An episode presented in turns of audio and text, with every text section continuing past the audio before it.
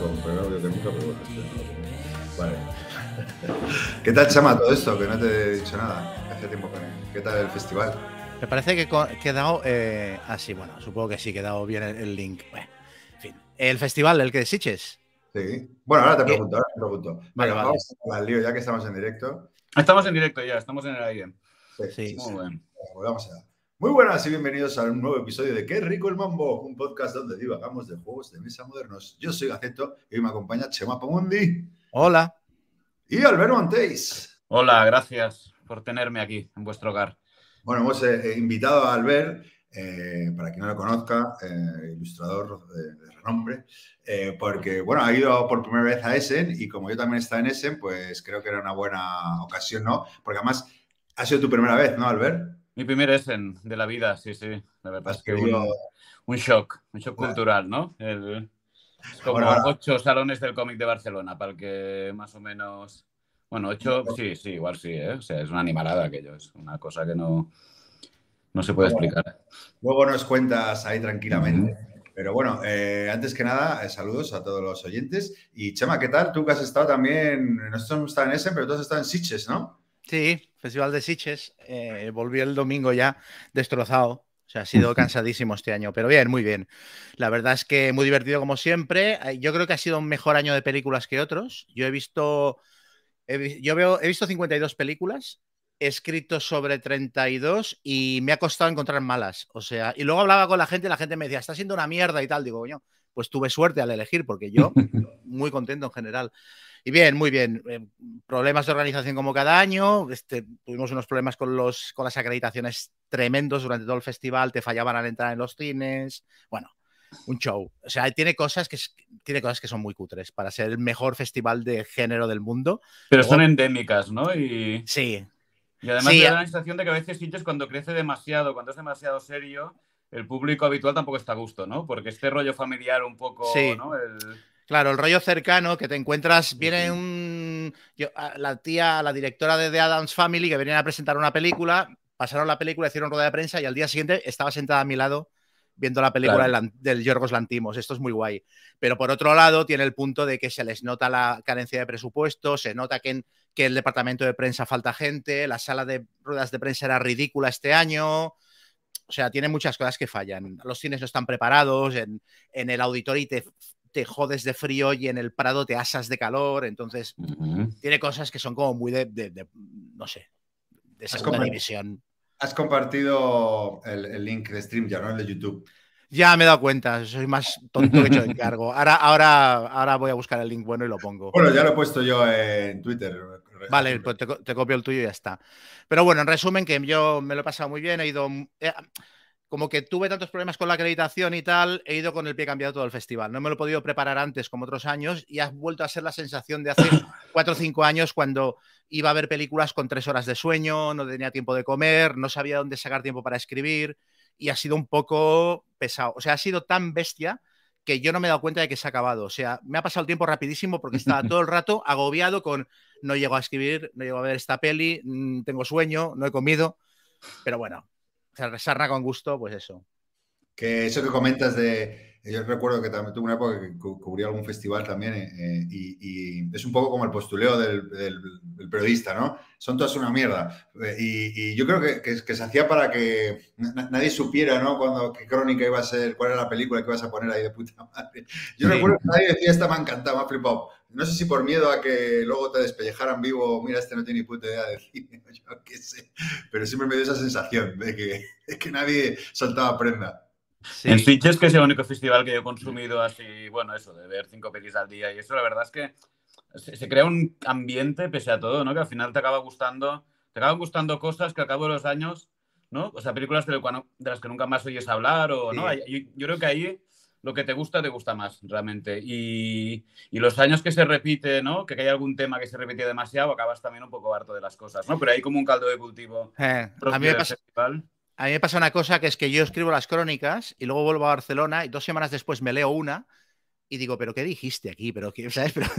¿Pero, ¿qué esta opinión de mierda? O al cabo de un tiempo ves una película y dices, hostia, la vi muy cansado. O sea, vi la película claro. a la una de la madrugada con cinco películas más en el cuerpo y no la aprecié y en realidad está muy bien. Claro, ¿no? claro. Sí, sí. También ves las pelis, me imagino, con la gente aplaudiendo en las escenas que molan o que son ridículas, ¿no? Es como hay otra sí, cosa ahí. Como... Es muy divertido. En las maratones hay un ambiente muy especial de la gente eh, jaleando cuando matan a alguien y, y cantando y es, es, muy divertido. Y luego tiene el punto este realmente muy cercano incluso a la organización, ¿no? O sea, en la película sorpresa, eh, que fue el sábado por la noche, salió Ángel Sala a presentarla y básicamente estuvo ahí pidiendo disculpas porque era como la quinta opción de todas las películas que habían intentado traer, ¿no? Y aparte es una película que ya está en YouTube. O sea, la película lleva 48 horas colgada en redes para que la gente se la baje gratis. Y la peña había pagado 12 euros por la entrada. Entonces salió el tío allí y hizo mucha gracia porque era el director de un festival diciendo, bueno, hemos traído esta mierda porque hemos encontrado nada más. Y claro, la gente se partía, ¿no? Entonces, esto es muy divertido.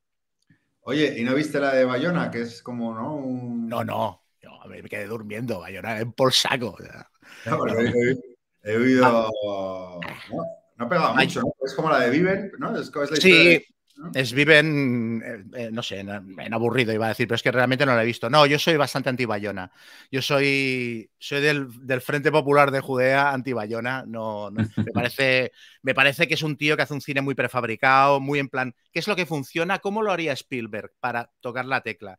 Y me, a mí no, tengo, tengo, como una especie de cruzada personal con Bayona. Entonces estaba muy cansado realmente y el único pase que podía ir era a las 8 de la mañana y dije, me quedo durmiendo. Bueno, además yo creo que ese y Sitges tiene una cosa en común, ¿no? Que el, consejo que me dieron a mí cuando iba a ese era no te compres nada que vaya a salir en España dentro de poco y tal. Y, ir a ver pelis a, a Sitges que van a estrenar en dos semanas en salas, ¿no?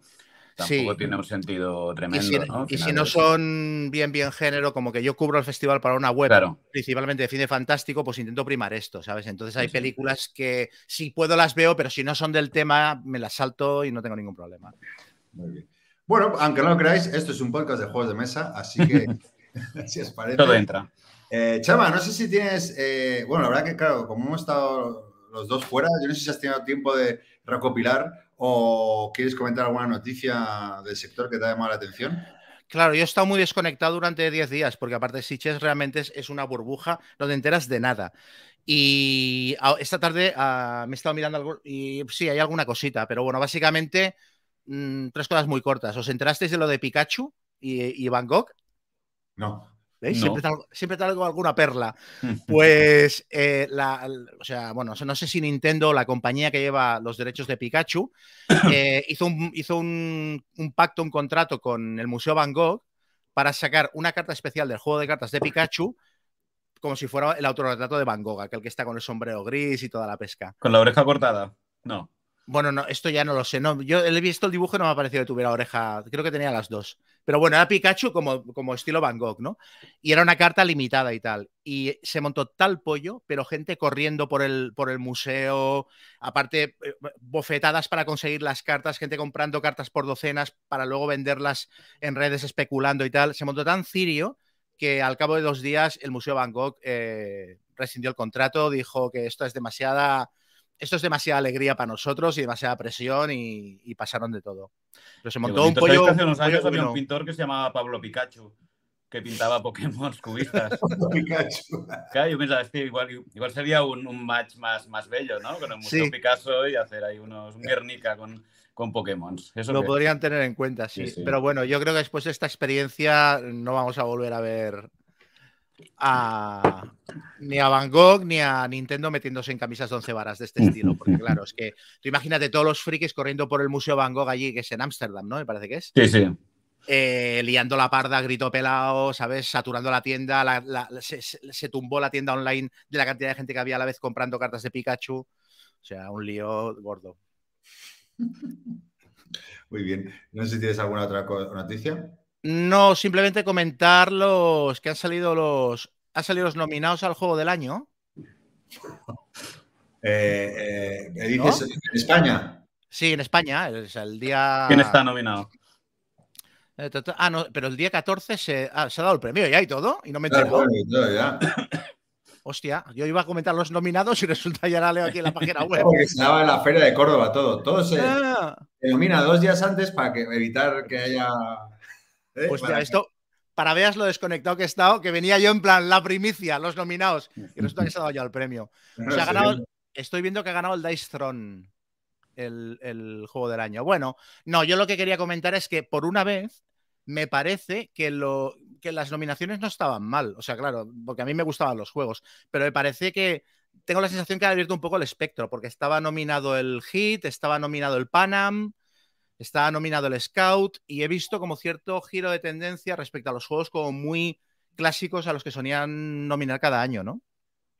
Yo solo tenía, no me fijé en eso, me fijé solo en los españoles y, no sé quién me dijo que no había ninguno, o sea, que había editoriales españolas, pero ningún autor español, algo así, no sé contar, pero, o, yo que pregunté, pero se deben pensar que lo hacía mala baba, pero era simplemente por curiosidad, si solo podían estar nominadas las editoriales que iban a Córdoba, que me, que me lo negaron así un poco como, pero yo simplemente por curiosidad, por saber si, oye, ya que vas a Córdoba con un stand, pues a lo mejor solo puede ser nominada esas editoriales. Pues, Están diciendo, están diciendo por el chat si no ganó el Scout. Y la verdad es que igual ganó el Scout, pero es que la página, esto lo vuelvo a decir cada año, la página del juego del año, la página web, es una catástrofe. O sea, o sea es súper liada para las cuatro mierdas que tiene. Luego, el rollo de siempre de que no hay manera de saber quién son los, los miembros del jurado. O sea, clicas sobre la, la pestañita jurado y te dice, bueno, el jurado que hemos elegido es de puta madre, pero no te dicen quién son ni nada. Y estoy intentando dar vueltas por la web para ver quién ha ganado el premio y no hay manera. O sea, recomendados, jurado, finalistas, no hay tu tía. O sea, está el juego que ganó el año pasado, pero todavía no está colgado quién ha ganado este año. O sea, a nivel de imagen, esta gente se lo tendría que hacer mirar un poco. Por no mencionar el hecho de que para encontrar la web me he vuelto loco. Porque tú pones en Google juego del año y no te aparece. O sea, tienes que poner juego del año, JDA, eh, y entonces ya te empiezan a aparecer resultados, no sé. En fin, ya está. Oye, eh, sí, mira, el mejor juego nacional que creo que me suena el Letter Mail de Ludonova. Que son de la zona por ahí también, sí. Eh, me dice, mira, que se suena perfecto. Fíjate, el día que no tengo micro ni esto, a pelo. Sí, sí. Muy bien. Eh, bueno, pues si no, pasamos un poco a comentar la feria y demás.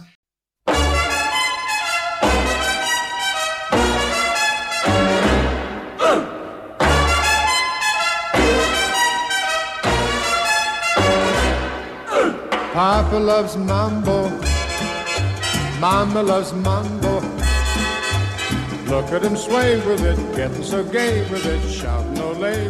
Antes de dar entrada al ver un poquito experiencia, por poner en contexto, comentar que ha habido 193.000 eh, visitantes este año, creo que es récord. ¿no? Bueno, no sé si es récord, pero según el comunicado de prensa, pues eh, sí, creo que sí, porque lo comparaban con otros años y parecía que sí.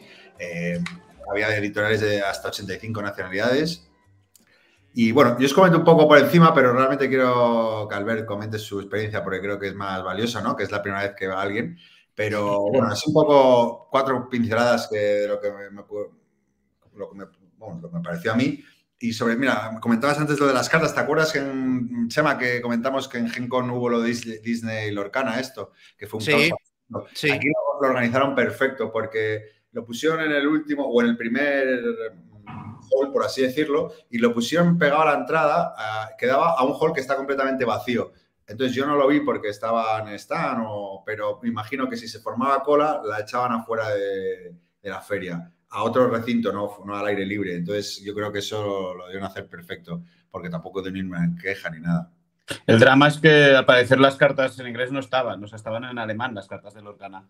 Con lo Sí, bueno, estaba- cola y cuando llegaba se encontraba. La versión alemana era solo la que vendían, sí, eso pensado. Sí, sí. Pero bueno, y luego, bueno, eh, bueno, ahora comentamos. Eh, Albert, eh, para quien no te conozca, eh, preséntate.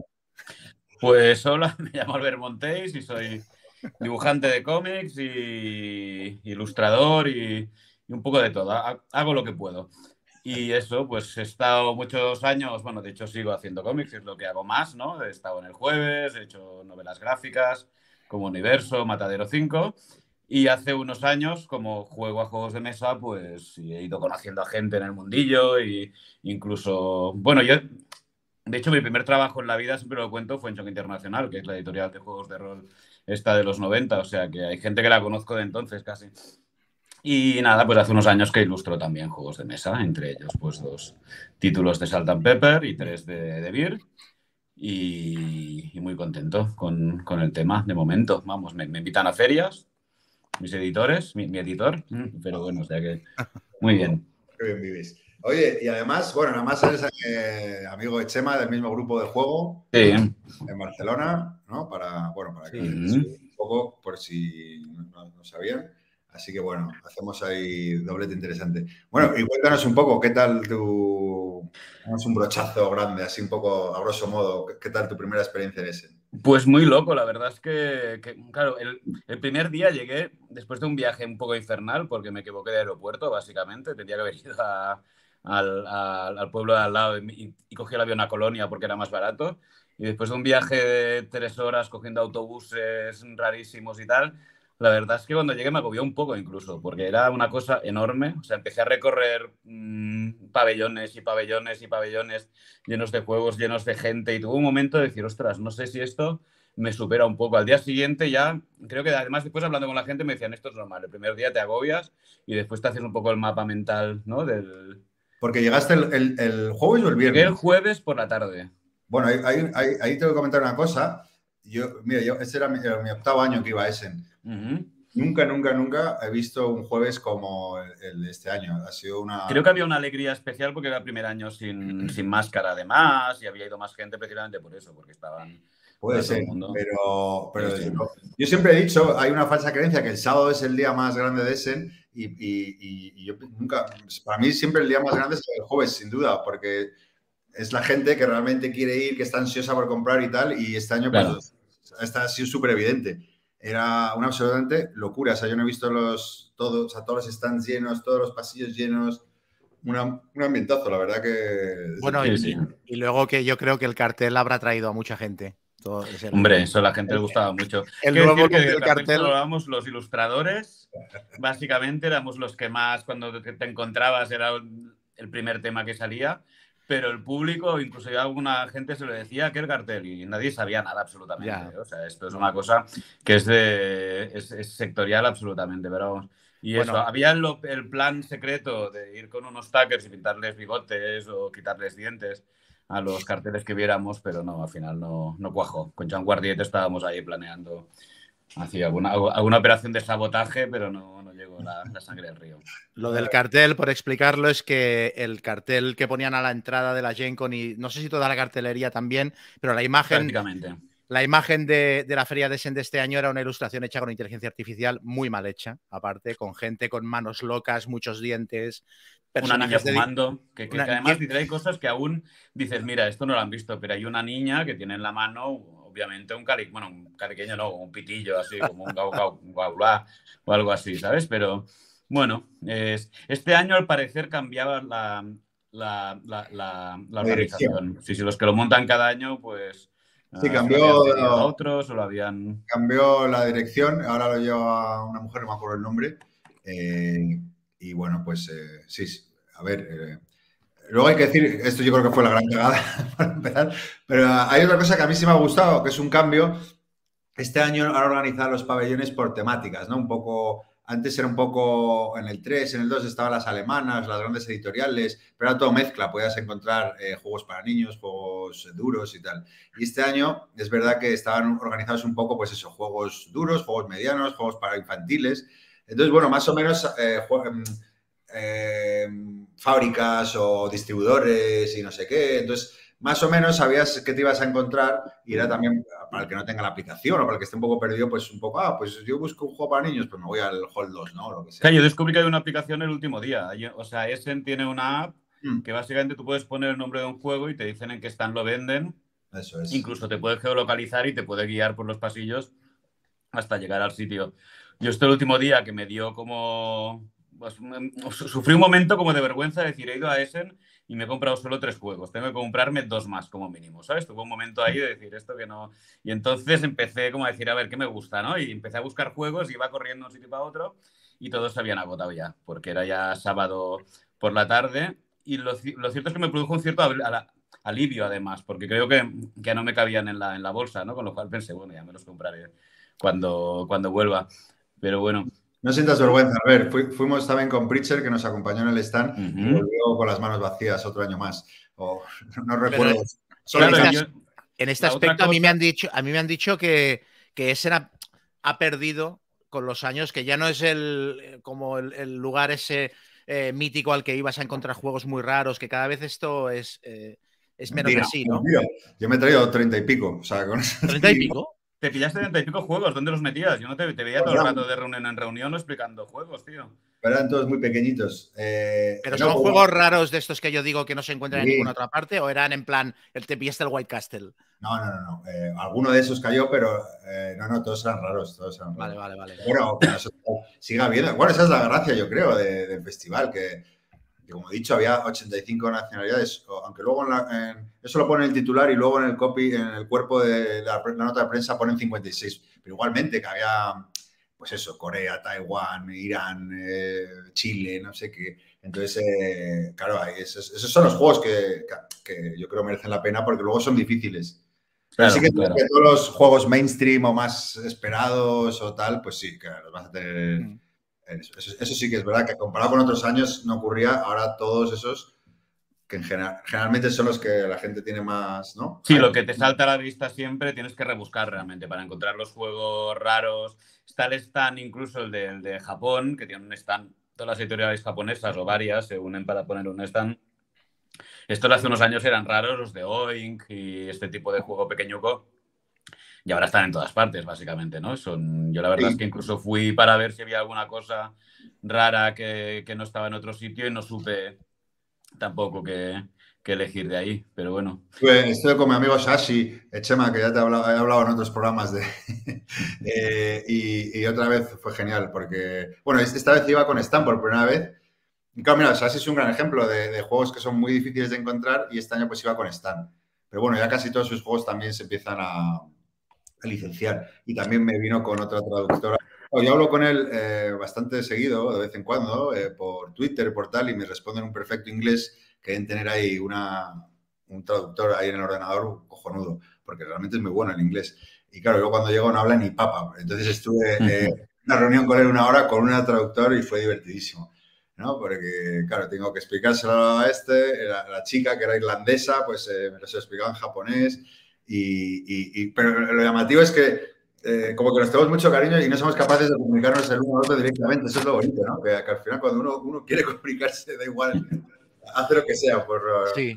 Y no hay barrera, no hay barreras. No hay barrera, hablamos de fútbol, hablamos de, de España, de, de, una feria, de la feria de Interocio que quería venir o como me preguntaba. Hablamos de Kioto, hablamos de todo. Es impresionante, sí, sí.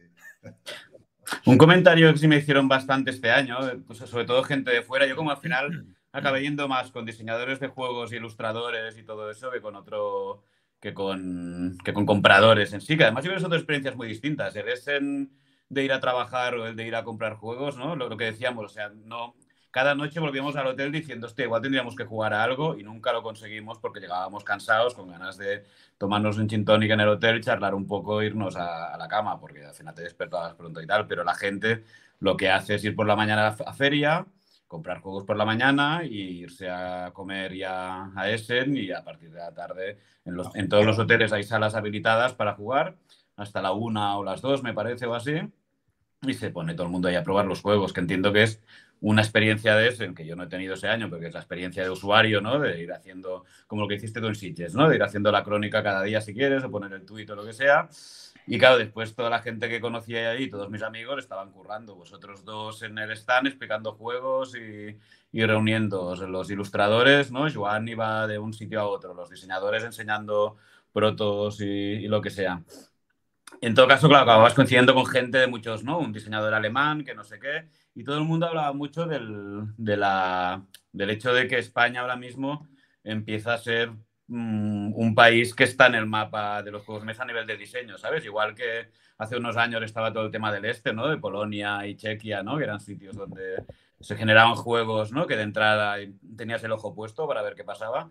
Pues eso, incluso hablando con, gente de, de, Dice Tower, ¿no? Que nos los encontramos en la, en la fiestecica esa de, de GameFound decían que, que, pasaba con España, ¿no? Como que... Y sí que es verdad que este año tú entrabas en Essen y lo primero que había era un dibujo gigante de Joan Guardiet de White Castle, ¿no? De, que, la gente se podía hacer fotos al lado y todo eso, o sea, que algo ahí hay de... no, sinceramente, que lo... Viéndolo, claro, después de tantos años ves un poco la evolución, pero mi sensación es que las editoriales alemanas se están quedando un poco obsoletas. Sí que es cierto que el mercado alemán es lo que demanda. Yo recuerdo un juego, eh, el Resist, mira, el Resist, eh, para el alemán me dice, hostia, qué bueno el juego y tal, pero es que, es que las ilustraciones, y yo, ¿cómo?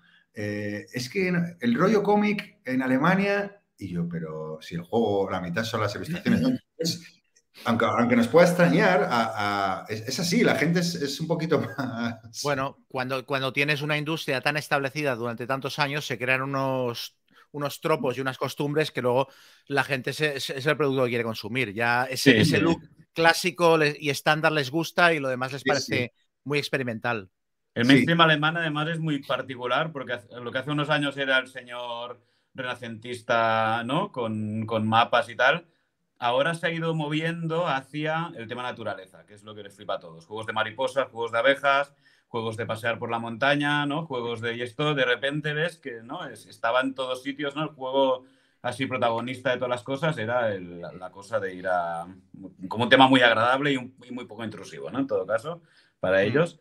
Eh, de lo que sí que hablaban mucho los alemanes era de que, de que la sensación que tenían es que la capitalidad ellos la habían perdido y ellos decían que era Francia la nueva capital del juego de mesa, que eso es una cosa que no la había ni, ni pensado, ¿eh? Pero claro, después me dijeron, claro, estás Modi, que es, que es el monstruo. Bueno, claro, a, nivel editorial, sí, y son los que lo mueven, pero ellos eh, como un poco tristes, ¿sabes? Como cuando digamos, hemos sido, ¿no? Como muy grandes y ahora somos, somos los segundos, y ya estamos ahí como en, un, en otro... No, no, no, lo siento así, sinceramente, ¿eh? por... A mí me extrañó el comentario, ¿eh? pero me lo hizo un diseñador alemán, ¿eh? que daba por sentado pues, que la hora tenía que ir a buscar trabajo a Francia. Lo que, sí, lo que sí creo es eso, que cada vez hay más, más países que producen, yo que sé, buenas editoriales que producen buenos juegos y sin duda, eh, que yo que sé, que lo, venimos comentando desde hace años, pero la presencia española fue abrumadora en la feria. O sea, había en casi todos los halls. Eh, y además con muy buenos juegos eh, y que se hablaban mucho de ellos, ¿no? Claro, nos lo decía Chris y Mike Dilicio, uno de, los dos de Dice Tower, que, que, flipaban ¿no? un poco con la calidad de los juegos españoles. Y, es así, o sea, eso, eh, o sea que, no, que no, ya no, hace, no, hace, falta sentirse acomplejados, ¿no? Que yo creo que sentimos... No, no, en este caso para nada. Hay un... estamos ahí ya, o sea, ya podemos hablar de tú a tú.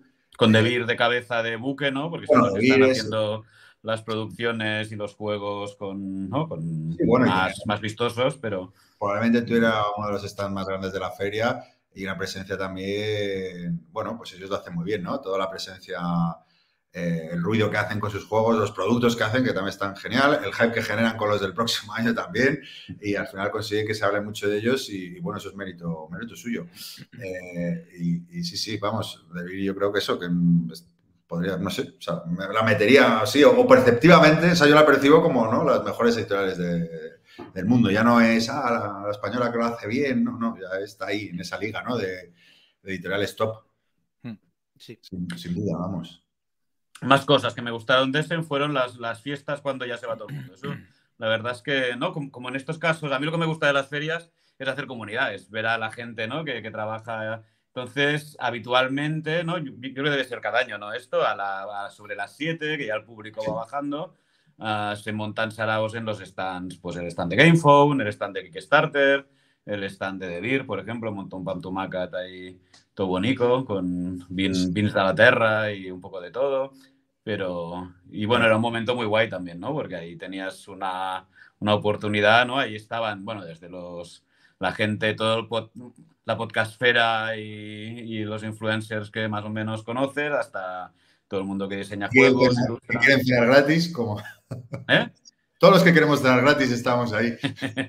Todos los muertos Hombre, de cenar hambre. gratis. Todos los muertos de Yo hambre. creo que que daba mejor comida era Game Phone, ¿no? Que, que dieron ahí, había, había. De hecho, es curioso porque no- nosotros, por error, íbamos a la- a la- al cerrado de Game Phone y nos colamos en el de Kickstarter, que no nos correspondía porque no teníamos juegos en Kickstarter, y, y daba mejor cena Game Phone que Kickstarter, ¿eh? O sea que eso es un. Eso refleja como a la empresa, seguramente, o algo. Pero vamos. Y, y son muy majos de GameFound. Y ahí estuvimos ahí con los de Dice Tower, que siempre están en esa feria, el año pasado, en esa fiesta, el año pasado también. No sé qué tienen con, con esta gente, pero siempre están ahí los primeros. Bueno, cerveza gratis, como todos. Y yo, Me imagino, sí, sí. y este año no nos pudimos colar los miércoles, que es día de montaje un poco. Siempre organiza, que es la mejor fiesta de todas, porque es fuera de la feria, en un bar gigante. eh, una fábrica, muy mítica. eh, no me acuerdo el nombre. Lompac. Lompac organiza, bueno, un buffet, pero con hamburguesas a la plancha. O sea, un buffet brutal y que ahí. Y este año no nos pudimos colar. Este, del año, de, de- de este año. Pero y este año lo controlaban más porque el año pasado era, hola, sí, sí, soy tal. Ah, pasa, pasa. Pero bueno, y sí, sí. Bueno, ¿qué Me flipó Ah, también toda la parte de fabricantes de juegos, que ahí había, no, hay hay una, había un pabellón solo. Esto creo que eran seis pabellones, sí, visto más o menos temáticos, de más familiar a más groñarte el último, ¿no? El último ya era como juegos de miniaturas y dados y rol y todo eso y tal. Pero en medio había uno que solo eran manufactores, bueno, gente, fábricas de juegos, sobre todo chinas, pero era muy fascinante también ver ahí todo el muestrario de piezas, de miles de, ¿no? de tokens, de, de lo que sea, y ahí también pasé un buen rato remenando cosas. Sí, pues, Eso te decía que me gustaba mucho que este año lo han, eso, lo han dividido. Entonces está genial porque si tú tenías una reunión o, o querías simplemente pasarte ahí a, a conocer, Ujú. o te da exactamente igual a las fábricas, pues pasas de largo de ese y no te metes. Entonces yo creo que esa organización así ha sido bastante exitosa. Estuve con una, con una fábrica hablando y es impresionante. Me enseñaron, me enseñaron fotos de una nueva fábrica que están haciendo un proveedor y tal y tiene que, me encantaría verlo por dentro porque es impresionante. Bueno, no sé si, bueno, no sé si quieres ser. Bueno. Oye, y una, una pregunta. Para el público en general, ya no para la gente que vaya a trabajar y que está todos los días ocupada y tal, la gente que va a mirar y a comprar juegos tiene cosas que hacer más allá de, pues no sé, como sería el Salón del Cómic en Barcelona, que vas una mañana o una tarde, ya lo tienes visto y te vas para tu casa. O sea, esto realmente, porque claro, hay mucha gente que va expresamente hasta esa Claro. para estar allí. Yo siempre ¿Tiene digo, cosas que hacer? A comer seguro que no, porque lo peor es la comida, pero con diferencia. Bueno, a ver, son alemanes. o sea, es un, un drama. antes Pero hablabas la de lo, gente de lo- día de probando lo- juegos, claro, la gente sí que no era muy activa en eso. Yo de hecho acabé explicando juegos en el stand de Satan Pepper sí, sí. porque había veces que estabais los dos ahí liadísimos y yo estaba ahí que venía de paso a dejar bolsas y venían y te veían y decían, "Can you explain me this game?" Y pues te ponías y como los había ilustrado yo, pues los tenía por la mano más o menos y se lo explicaba, pero de eso sí que había veías todo el rato a gente sentándose a jugar. Claro, la mayoría de la gente, sobre todo los alemanes o el público alemán, se, va, va- va buscando mesa y a jugar.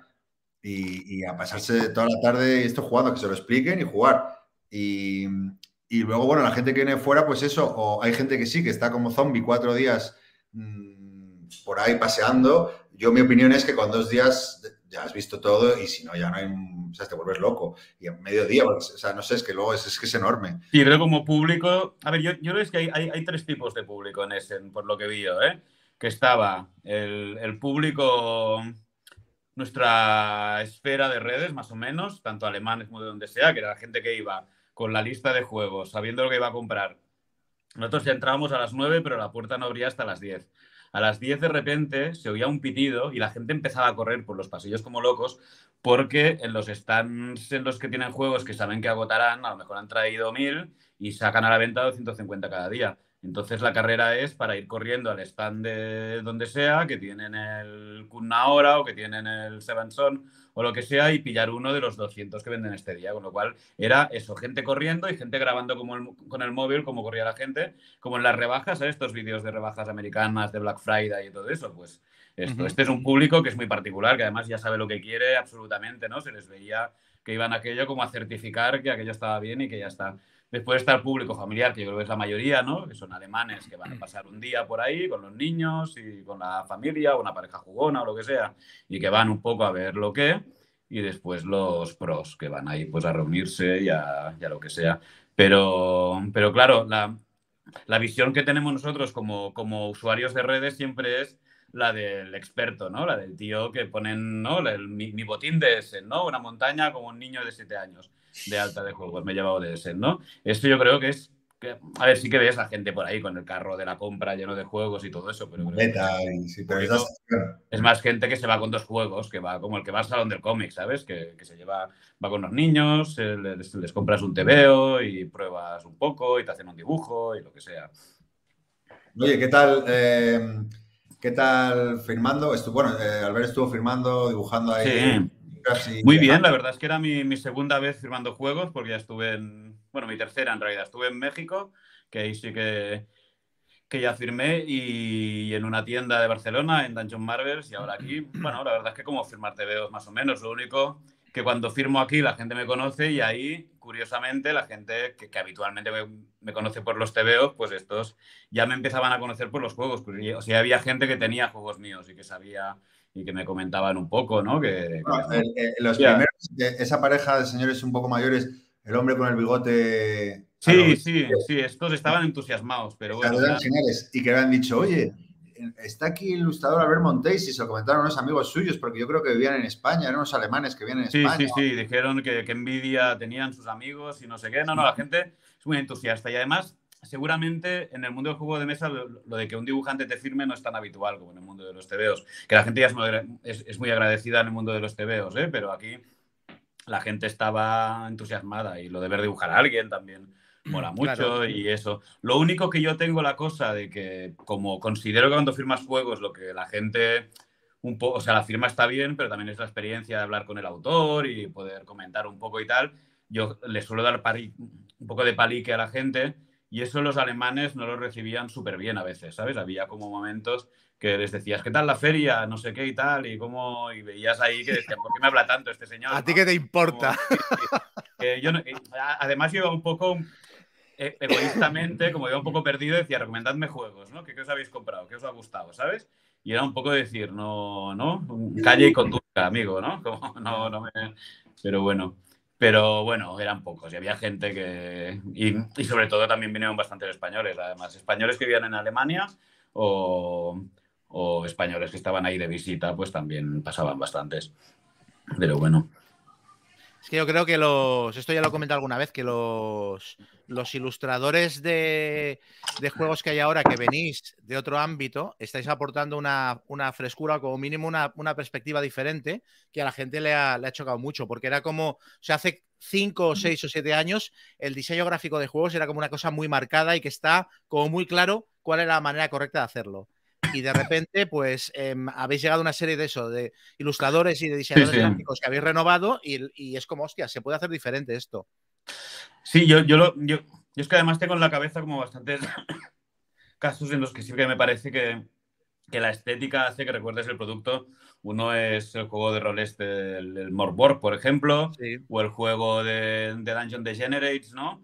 Que, que realmente como, como en realidad sí que es verdad que es todo muy uniforme, ¿no? Todos los juegos de rol tienen portadas como de aerógrafo, de estas de, ¿no? Realistas y tal. Todos los juegos de mesa tienen este estilo como de videojuego así bonito, ¿no? Bueno, todos, el 70%, ¿no? Cuando hay uno que se sale un poco de esta estética, yo creo que incluso en tienda llama la atención, porque es que lo Sí. ves todo sin línea y no sé qué, y de repente ves algo más, más comiquero y a la gente le, le atrae. Pero bueno, yo en todo caso ni tan siquiera me he planteado eso, ¿eh? Yo hago lo que hago porque es lo que hago, pero o sea, no, no es que haya un cálculo ahí de decir voy a aportar nada aquí. Yo, O sea, tú no has tenido que modificar tu, Yo- tu estilo en absoluto para. Alguna vez sí me han pedido que lo hiciera más de esto, especialmente en el caso de Gretchins, el juego este de, de, de los Gremlins y de los Goblins de Games Workshop que hizo De Beer. Ujú. Ahí sí me pidieron que lo hiciera un, un poquito más estándar. Pero mi aproximación a dibujar un juego de mesa es la misma que cuando un TVO. Es como, ¿no? Intentar contar bien la historia, ¿no? Y hacerlo. Y, y- al final llega un punto, y también tengo una edad, ¿no?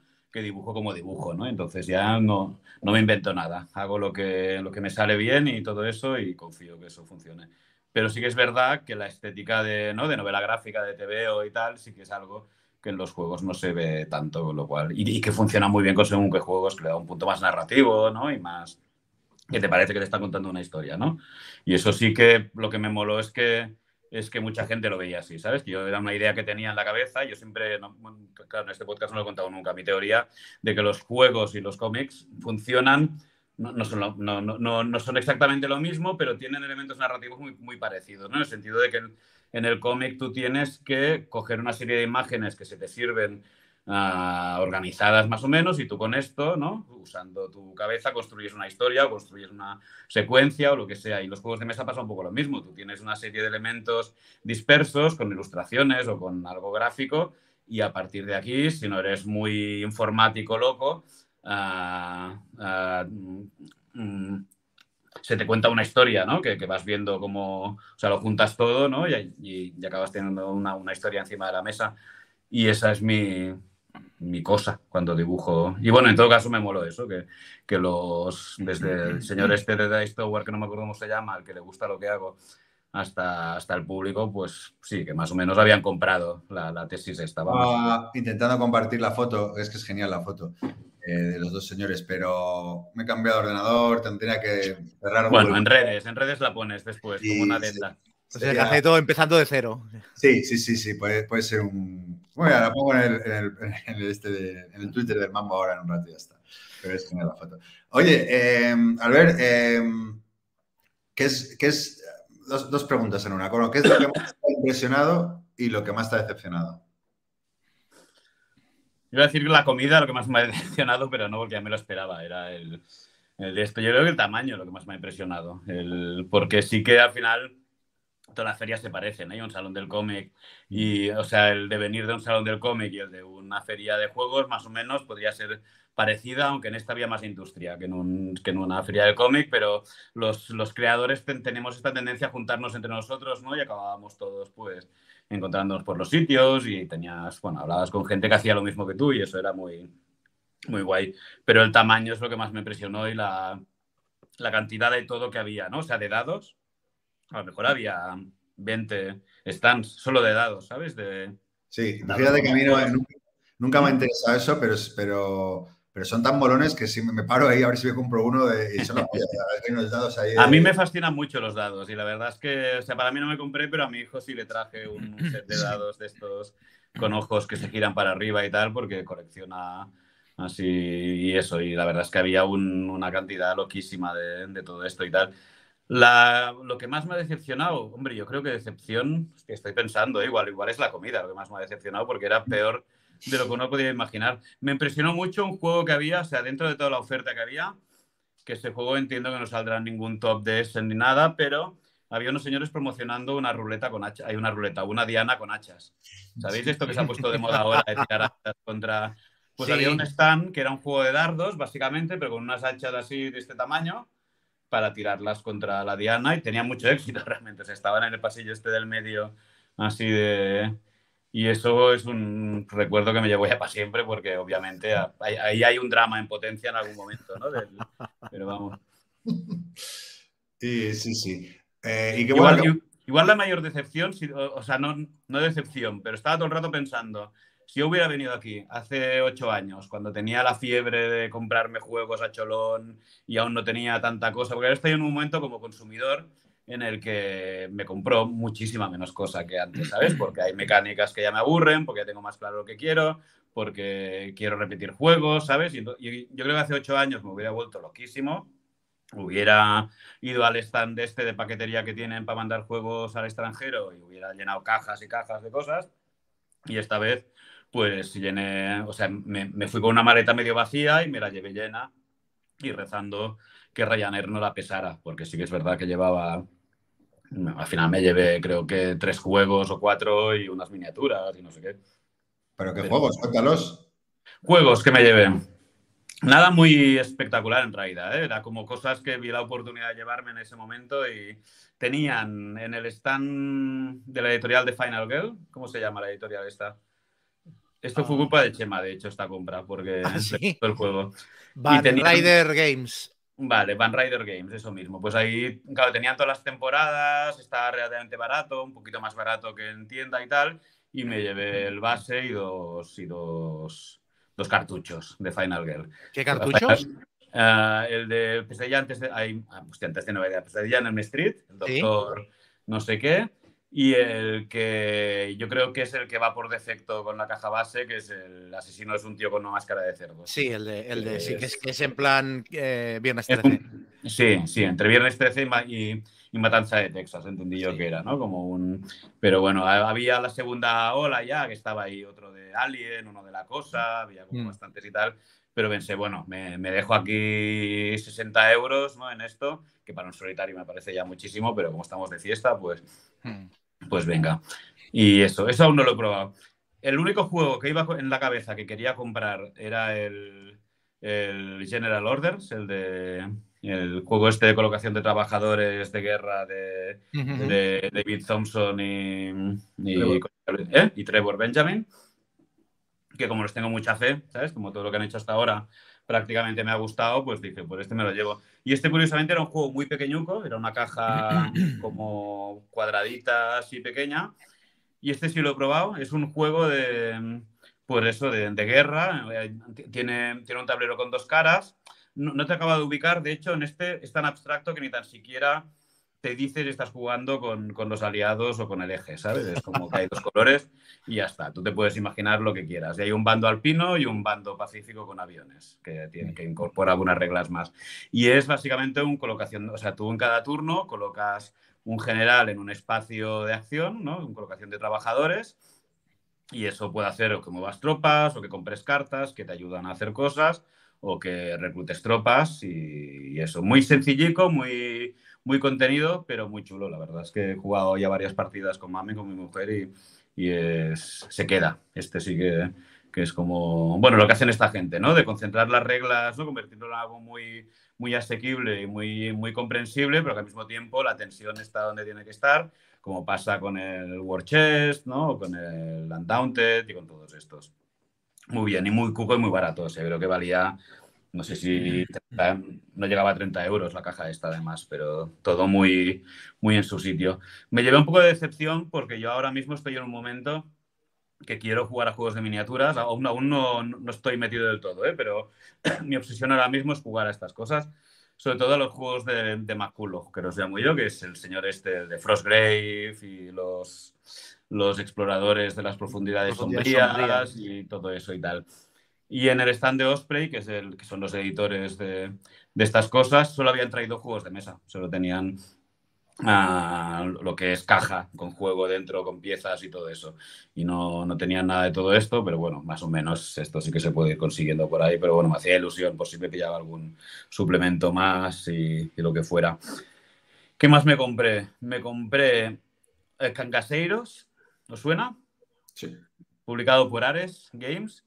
Y este, me lo, este es un juego que ha pasado desapercibido totalmente. Aún no lo he probado, además. Es que Oca lo saca en España, creo. El- sí, sí, creo que sí. Estaba, estaba bien de precio, es mi, mi excusa para pillármelo. Cacaseiros me lo pillé básicamente porque tengo un amigo que es un flipado de, de Brasil y que me ha hablado mil veces de los cancaseiros, que eran los bandidos estos que estaban al noreste de Brasil entre finales del 19 y creo que en los años 40 se cargaron al último, creo así. Son estos bandidos que van con, con el gorro este que es como una media luna, que salen en Mm. Corto Maltés y en tantos sitios así, que eran unos bandidos muy, muy locos y muy crueles y bueno, que estaban ahí enfrentándose a los dueños de las facendas todo el día. Y, y bueno, este básicamente porque sé que lo voy a sacar a mesa con Oscar, con mi colega y tal, y era como, bueno, comprar un momento bonito con, con mi amigo. Pero bueno, de- después me he leído las reglas y, parece que el juego está bien, ¿eh? es muy histórico además, es un juego de sobrevivir básicamente en las montañas mientras los soldados te acosan, ¿no?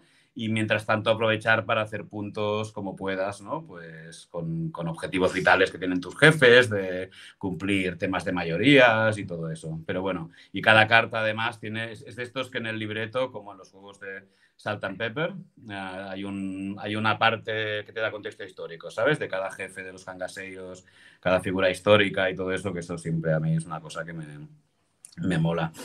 Me compré varias cajas de escenografía, por lo que os decía, por lo que ahora lo que quiero yo es pintar miniaturas y, y puentes y, y paredes y tal, y algún día jugar a cosas de estas. Y estoy pensando, pero creo que ¿Pero escenografía de, de, de plástico? De, escenografía de, cartón? plástico. Había. Claro, escenografía es una cosa. Yo, yo hasta ahora no, no, no tenía nada de esto. Entonces, si tú empiezas a jugar a juegos de estos de miniaturas, concretamente los Frostgraves y, y los. eh, Exploradores y tal. exploradores y todo eso, son juegos que solo te viene el manual. Y son, lo llaman miniatura agnostic, que significa que en vez de comprarte una caja de Games Workshop que te viene con todas las minis que necesitas para jugar, en este caso tú te las buscas, ¿no? Y los... Pero claro, de repente te lees aquello y te hacen falta, ¿no? Pues un cementerio, un- Unos árboles. unos árboles, unas casas, un... de todo, ¿no? Y ahora yo me paso el día pues, haciendo listas de, las cosas que me hacen falta para poner en el de esto. Pero claro, realmente me he dado cuenta que, que- que esta parte del hobby es tan compleja en el sentido de que necesitas tener tanto... O sea, puedes jugar obviamente poniendo unos libros, también te lo dicen en los manuales, ¿eh? Pon unos libros y utiliza unos clics de Playmobil y te vas a divertir igual. Pero bueno, como parte de la diversión es buscar las minis y pintarlas y todo eso, pues yo ahora estoy en este proceso y entiendo que dentro de seis meses o un año, ¿no? Tendré ya para jugar, jugar bien, pero bueno. Pero bueno, es así como mi, mi cosa ahora. Y había un stand muy grande de Dungeons and Lasers, no sé si os suena. Bueno, hay un- una, una empresa también, los que hacen también el. ¿Cómo se llama? Unos que hacen escenografía de cartón, que tienen un juego de ciencia ficción que creo que tú lo tenías, Chema. Ah, se sí. Sí, sí, sí. Ya sí que. no me acuerdo cómo se llaman, No pero bueno. tampoco, sí. Bueno, había una zona que eran stands de, de ese tipo de gente, pues había desde eso hasta unos tíos que eran una especie de hippies colgados que habían hecho un juego de aviones loquísimo. Core Space. Perdona, ¿Eh? Core Space, Core Space. Core Space, eso. Pues había un stand que era Core Space, un par de empresas más, y que tenían un espacio como, como, como el corte inglés, prácticamente, lleno de, de movidas de estas. Y, y eso, pues eso fue básicamente creo que lo que me llevé. Creo que no me dejo nada, pero si, si me acuerdo de algo más, os lo digo. Nada, yo estaba mirando lo que traje. Eh, Chema, he traído, no eran tan treinta y pico, eran como veinte y pico, pero claro, yo pienso que voy a muchas reuniones, pero, pero porque voy a muchas reuniones, eh, estas de editorial, y claro, tú le presentas un juego y, ah, pues toma este y llévate este. Y, y yo no sé decir que no, tío, se me da muy mal eso. de- de- Pero yo he visto que la- a, a lo que le has dado es al Weimar, muy a saco, ¿no? Que Ah, sí, luego comento, ¿Cuántas luego partidas llevas de eso? Pero Luego comento, pero, pero claro, tengo una de mierdas, tío, que no sé ni lo que son, pero claro, eh, yo qué sé, pues la gente, oye, prueba tú mis juegos y tal, ¿no? Pero mira, sí que cosas raritas así, eh, a ver, tengo aquí el, bueno, Viking Show, que es uno, japonés que, pres- que, que presenta Inicia, que por cierto, me, quedé un poco preocupado porque íbamos por ahí, por fuera del este, por la noche, y de repente le vimos, y anda, mira, viene Inicia y tal. Y estaba hablando solo, eh, y como viendo la cabeza un poco raro. Pero, bueno, oye, que no tiene nada malo hablar solo. eh, pero, no sé, era eh, un poco raro. Pero bueno, debe ser tanto juego, pues, no sé, tiene que saber por algún lado. Luego, mira, un juego alemán también de un... De un, de un señor- estas historias me, me- encantan, ¿no? Me acercaba a un stand, no sé si te acuerdas, se llama el anterior eh, programa que hablé de un juego que se llama Swap. Eh, Sí, ¿no? Que era muy raro como de dados y tal. Pues bueno, era un señor mayor alemán de sesenta y pico años y, y tenía cuatro juegos, todos muy matemáticos, muy abstractos, con dados de, de calcular cosas y tal. Y bueno, me pillé este, que al final me arrepiento porque me enseñó los otros tres y me hubiera pillado otro. Igual este era el que, pero pasa que era, era con más llamativo porque tienes 60 dados y tienes que ir haciendo combinaciones. Bueno, ya, ya lo jugaré. Pero bueno, era curioso. Mira, luego de Corea traje uno que se llama Stereo Mind, que es un party que luego justo me lo compro me, me- me- encuentra un colega ahí a- que, que estaba en Kickstarter, bueno, pues que colaboraba en Kickstarter y entonces daba cafés y, hostia, un café, tío. Y dice, ah, claro, firma aquí solo. Y dice, "Ah, ¿qué pasa? Y no, vengo de pillarme este Mind. Ah, hostia, lo jugué ayer, menuda puta mierda. un bajón. Y digo, joder, me cago, había podido haber hecho al revés, pillar el café antes. Y luego, mira, solitarios me pillé tres, el, el Escoventir, que es de mm, la editorial de, mm, del autor de, mm, de todos estos juegos, que es el Onirim, el no sé qué, el no sé cuánto. Sí, me gustan mucho a mí. Ah, a mí quieren gustarme, pero nunca he conseguido que, ¿sabes? Siempre acabo como, como Pues un poco presentaba metido en uno nuevo, que era el Ciberium, que también me lo he pillado, y aparte, pues ha ha sacado un juego de otro autor que no es él, pero también en solitario y que tiene muy buena pinta. Un poco feucho, pero bueno. eh. Y luego el Freaky Frogs, que yo creo que este te interesaba a ti, ¿no, Chema? De Friedman Freeze. El de las ranas, el pinball de las ranas. Vamos, no te puede pegar más. Hombre, esto de cabeza, ya, me- ya, ya lo probaremos. Ya lo probaremos, sí, porque vamos, no te puede pegar más.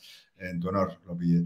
Y, y luego así un poco, bueno, el Melies, ese que es el jugador español, eh, un jugador español, el juego español, el 1902 Melies, que, de Lupin, que también hay muy cuca.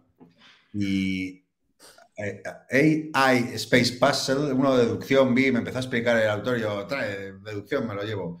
Y luego me pillé, mira, así un poco más mainstream, eh, la, la expansión del Ark Nova, que todavía no la probó, bueno, no probó nada todavía, el. World, el, eh, Ark Nova, la expansión. Ah, vale. Pero Sí, tú sí. realmente sí que no sabes decir que no, porque el Art Nova no te gusta. O sea, Sí, no, no, sí me gusta. Eso lo- no, no, eh, sí me gusta, si lo tengo todavía. Es los euros que, que mantengo en la colección. No, no, el arma me gusta, me gusta. Eh, y luego, mira, uno, el Archaeologic, que es del mismo autor del Turing Machine, eh, que tiene un pintón. Este también es de deducción y, y- y tiene muy buena pinta. Bueno, el General Order también me lo pillé. Ah, no, el que no te gustaba era el Arnak. Ese, ese no me gusta. Ese Vale, no me gusta. vale, No, me- me. Y, y bueno, luego así, eh, ah, bueno, otro más también, eh, Another Day, un juego de cartitas muy loco que me gustó porque era todo colores flúor. Y, y me dijo un ilustrador, Jorge Tabanera, me dice, mira qué guapo esto. Y yo, hostia, qué guapo, y solo porque era, era tan bonito, era todo colores flúor chillones, me moló. Y cosas así, impulsivas y bonitas y tal.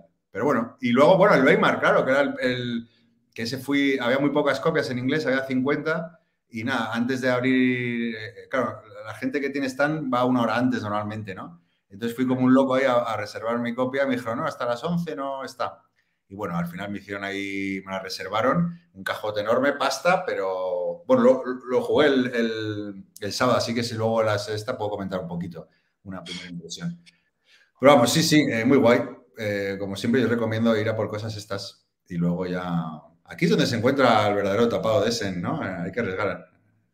Es- las pepitas de oro hay que buscarlas, ¿no? Lo que- Sí, sí. Había un juego que se me escapó, que ese sí lo, lo quería por... De, de hecho, creo que era bastante abstracto, pero bueno, es, es la típica cosa que se lo había comprado David Esbrí, después vi que lo tenía también, ah, creo que fue Jean Guardier también que se lo pilló, no sé quién y tal, que es una editorial que había sacado un juego que se llama Drácula contra Van Helsing, este lo viste, que era muy bonito de, de Sí, sí. aspecto y que tiene una colección, entiendo, de abstractos con tema monstruos decimonónicos, porque el otro juego de la serie era Dr. Jekyll y Mr. Hyde contra Scotland Yard, que eran los dos así. Y los dos son juegos, cada uno en su estilo, pero bueno, es colección, es- tienen el mismo tamaño más o menos y, y, y eso, por, por lo que vi, eso era un juego muy, muy abstracto, muy de movimientos ocultos, creo, algo así.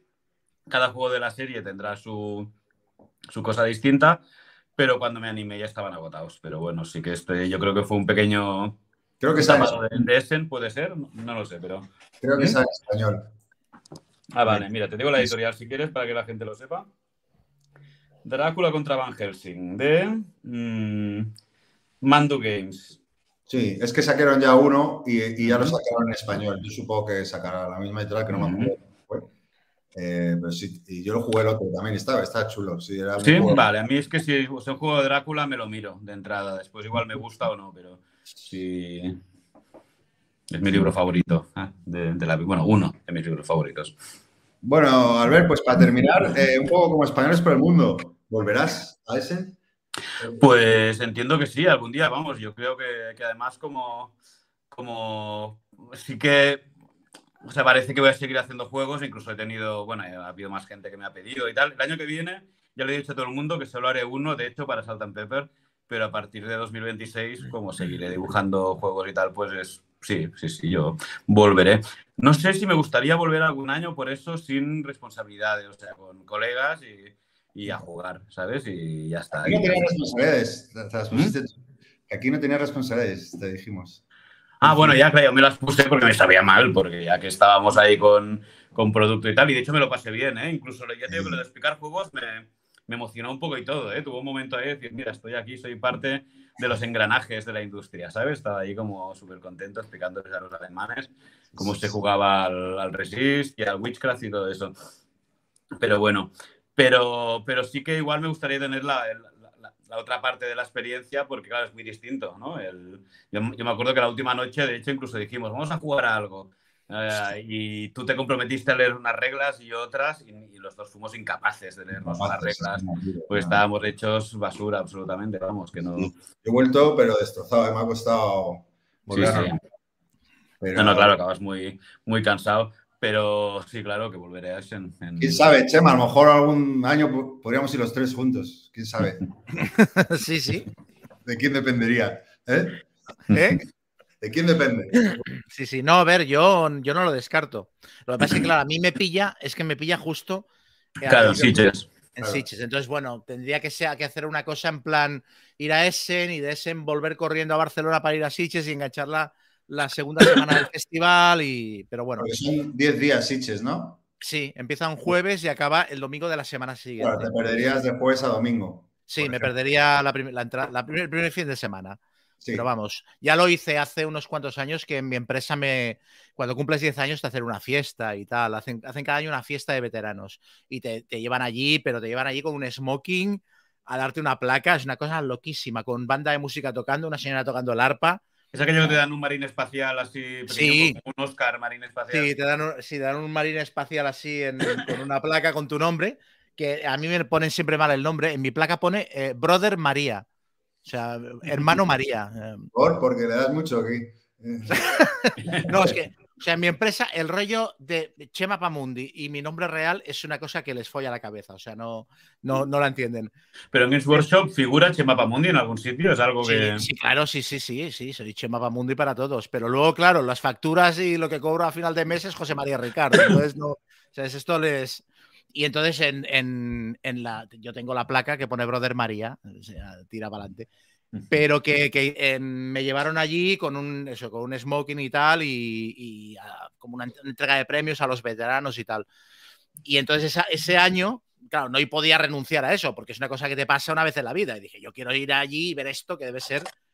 Y entonces me perdí, eh, me perdí el primer fin de semana de Sitges, que es la única vez que lo he hecho. Entonces volví y solo cubrí la, la segunda semana. Hice menos crónicas y tal, pero fue divertido, fue divertido. En tus manos está perdértelo otra vez. Yo si es por una buena causa, lo hago otra vez.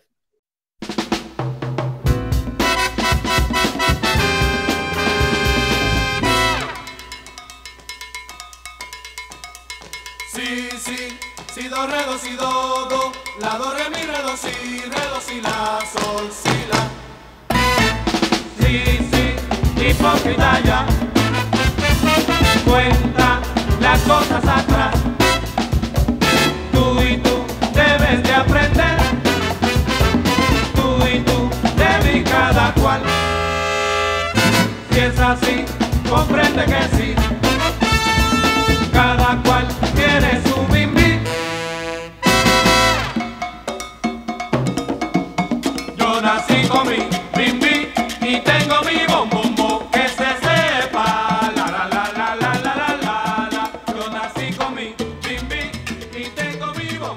Chema, que, que juego. Yo no, yo no tengo nada para reseñar. Un poquito de Weimar contar, unas primeras impresiones, pero no sé qué tienes tú. Yo Creo tengo un par de. Sí, yo, yo voy a poner a parir dos cosas. Eh, dos expansiones. Bueno. que- Ah, vale, que este verano.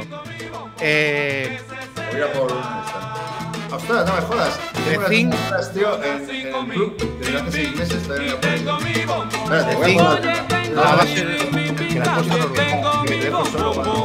No, no, si es que. es- que Me quedo yo un- contigo, Chema, yo te escucho. No te preocupes. no vas- Eh, tú la expansión no la has jugado, ¿no? Porque La expansión no la he jugado, he Un jugado. par de partidas. Sí, sí. No estaba seguro si habías venido o no. Bueno, pues The Thing, el puesto noruego, que es una expansión que sacaron durante la campaña de Kickstarter que simula la precuela de la Que ya era mala, ¿no? Ya, ya era poco entusiasmante. Claro, el sí, el resultado es un poquito como los de las películas. O sea, la, la película de Carpenter es una obra maestra y la precuela es una peliculita que, bueno, tira que te va. O sea, bueno, podría haber salido peor, pero tampoco no aporta nada. Y el juego es un poquito lo mismo. Y esto sí que me decepcionó porque me esperaba. Yo me esperaba que corrigiera cosas del juego base y lo empeora en algunos aspectos. O sea, es muy parecido al juego estándar de la cosa. Entonces, los cambios que tiene son temáticos y como cambios temáticos tienen gracia, pero luego cuando los piensas a nivel mecánico son un poco chorras. O sea, por ejemplo, no hay prueba de sangre eh, con, con, el lanzallamas y los cables para probar quién es la cosa. Aquí lo que haces es pruebas dentales, como en la película. O sea, les miras, les miras los dientes a los demás. Y entonces, eh, si tienen empastes, son humanos. Y si no tienen empastes, no sabes si son la cosa, pero ya sospechas. Y claro, sobre todo, porque no, bueno, es, spoiler para quien no haya visto la película. En la película eh, saben que alguien se ha convertido en la cosa porque tenía empastes y de repente cuando le vuelven a hacer una prueba dental ya no tiene empastes, tiene los dientes perfectos. Y los empastes han aparecido ahí tirados en la ducha. Entonces dicen, vale, pues este, este se ha convertido. Entonces aquí necesitas la linterna para hacer una prueba dental y, y, haces pruebas dentales. Entonces, si alguien que tenía empastes el turno anterior ahora resulta que no tiene, ya sabes que es la cosa. Pero tienes como que hacerle dos veces la prueba, ¿sabes? O sea, dijéramos que te genera más sospechosos, pero es más difícil comprobar quién es humano y quién no. Entonces, esto está bien, pero funciona con una mecánica que cada jugador recibe al principio de la partida una carta de empaste y una carta de, de, de, dientes perfectos. Entonces, al principio de la partida, todo el mundo baraja las dos cartas y se pone una de las dos. Y esa es la dentadura que tendrá el resto de la partida. Problema con esto, que el que sea la cosa al principio de la partida tiene que tener dientes perfectos eh, sí o sí. Y como solo te dan dos cartas por jugador, una de dientes perfectos y una de empastes, claro, si te ha salido la de empastes, cuando todo el mundo baraja las cartas y pone una encima de la mesa, si eres la cosa y te ha salido la de empastes, tienes que hacer un truco en plan, mientras los demás no miran, o irte al lavabo, o hacer algo para cambiar la carta sin que se den cuenta. Entonces, esto lo hubieran arreglado si te hubieran puesto tres cartas por jugador, dos de dientes perfectos y una de empastes, porque toda la hora de barajar, barajabas las dos cartas de dientes perfectos, si eras la cosa y ya sacaras la que sacaras, sabes que está bien, pero aquí han querido hacer corto con los componentes y, y, han generado un problema a la hora de jugar que es un lío. Porque eso, el jugador, todo el mundo está mirando a ver qué hace la gente con la carta de los dientes. Y si hay alguien que la mueve raro, ya sospechas que es la cosa, ¿sabes? Entonces esto, me tira que te va. Y luego hay un track, el juego dura turnos finitos, dura, no me acuerdo, son seis, seis, o siete turnos, al final de los cuales, si los humanos no han ganado, pierden automáticamente. Y eso simula el perro que se escapa al final de la película, que es el perro que hay al principio de la cosa de Carpenter y tal. Entonces, tienes cinco o seis turnos para jugar la partida, que son muy pocos, pero luego hay un, hay un arma nueva en, en el mazo de armas, que es la escopeta de francotirador, que la puedes jugar para colocar turnos extra. O sea, tiene como eh, tracks de turnos extra que los pones al lado del marcador y te alarga la duración de partida. Entonces, esto está bien temáticamente. Bueno, está bien a nivel de mecánica porque te alarga la partida, pero luego piensas, es que realmente lo que han hecho esta gente es playtestear, decir, bueno, la partida para que ganen los humanos 7-8 turnos. Entonces la vamos a hacer durar 5 y luego vamos a generar las cartas estas de francotirador para compensar. Porque realmente si no pones una carta ahí, es imposible que los humanos ganen.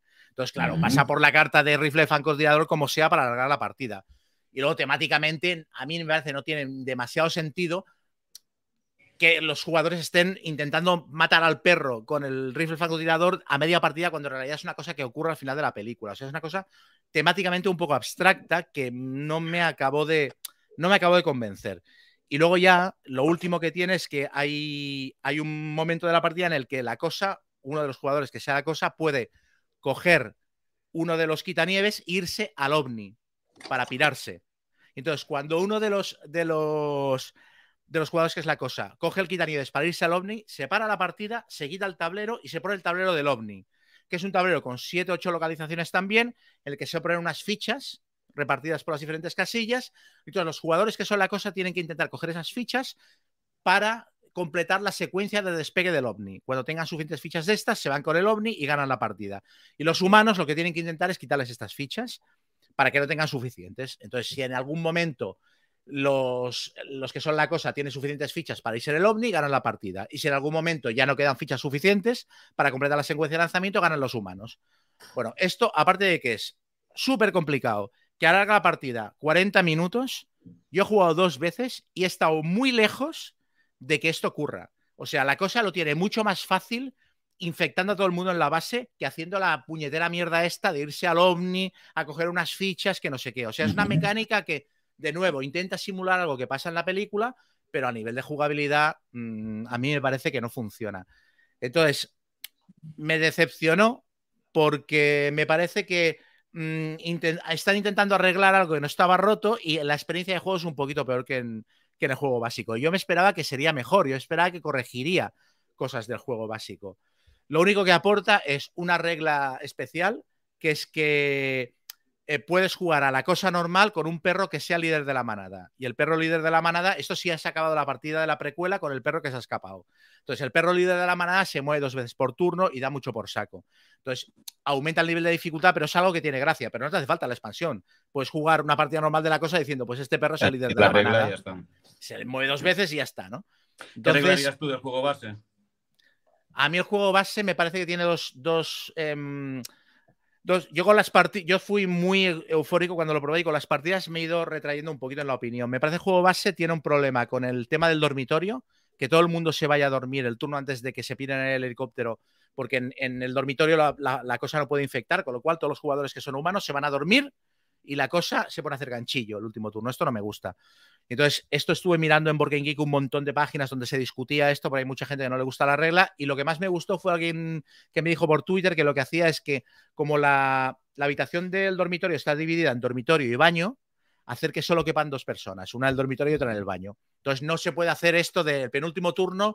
Los siete jugadores que no somos la cosa nos vamos a dormir todos de golpe. No, solo caben dos en el dormitorio. Y esto me parece que lo arregla bastante.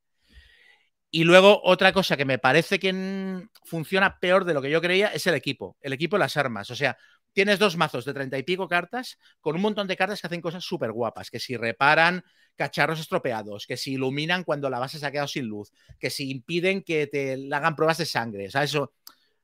Y es súper difícil, o sea, las últimas partidas que he jugado es súper difícil coger cartas de este mazo, porque tienes tantos incendios en toda la base y tantos Claro. saboteos y tanta mierda que el mazo se queda sin tocar prácticamente. Entonces, tienes ahí un elemento del juego que te has currado, que aporta un montón de chicha y que a la hora de la verdad no se toca. Y me ha pasado en las tres últimas partidas, no se ha podido robar una sola carta del mazo de, de herramientas.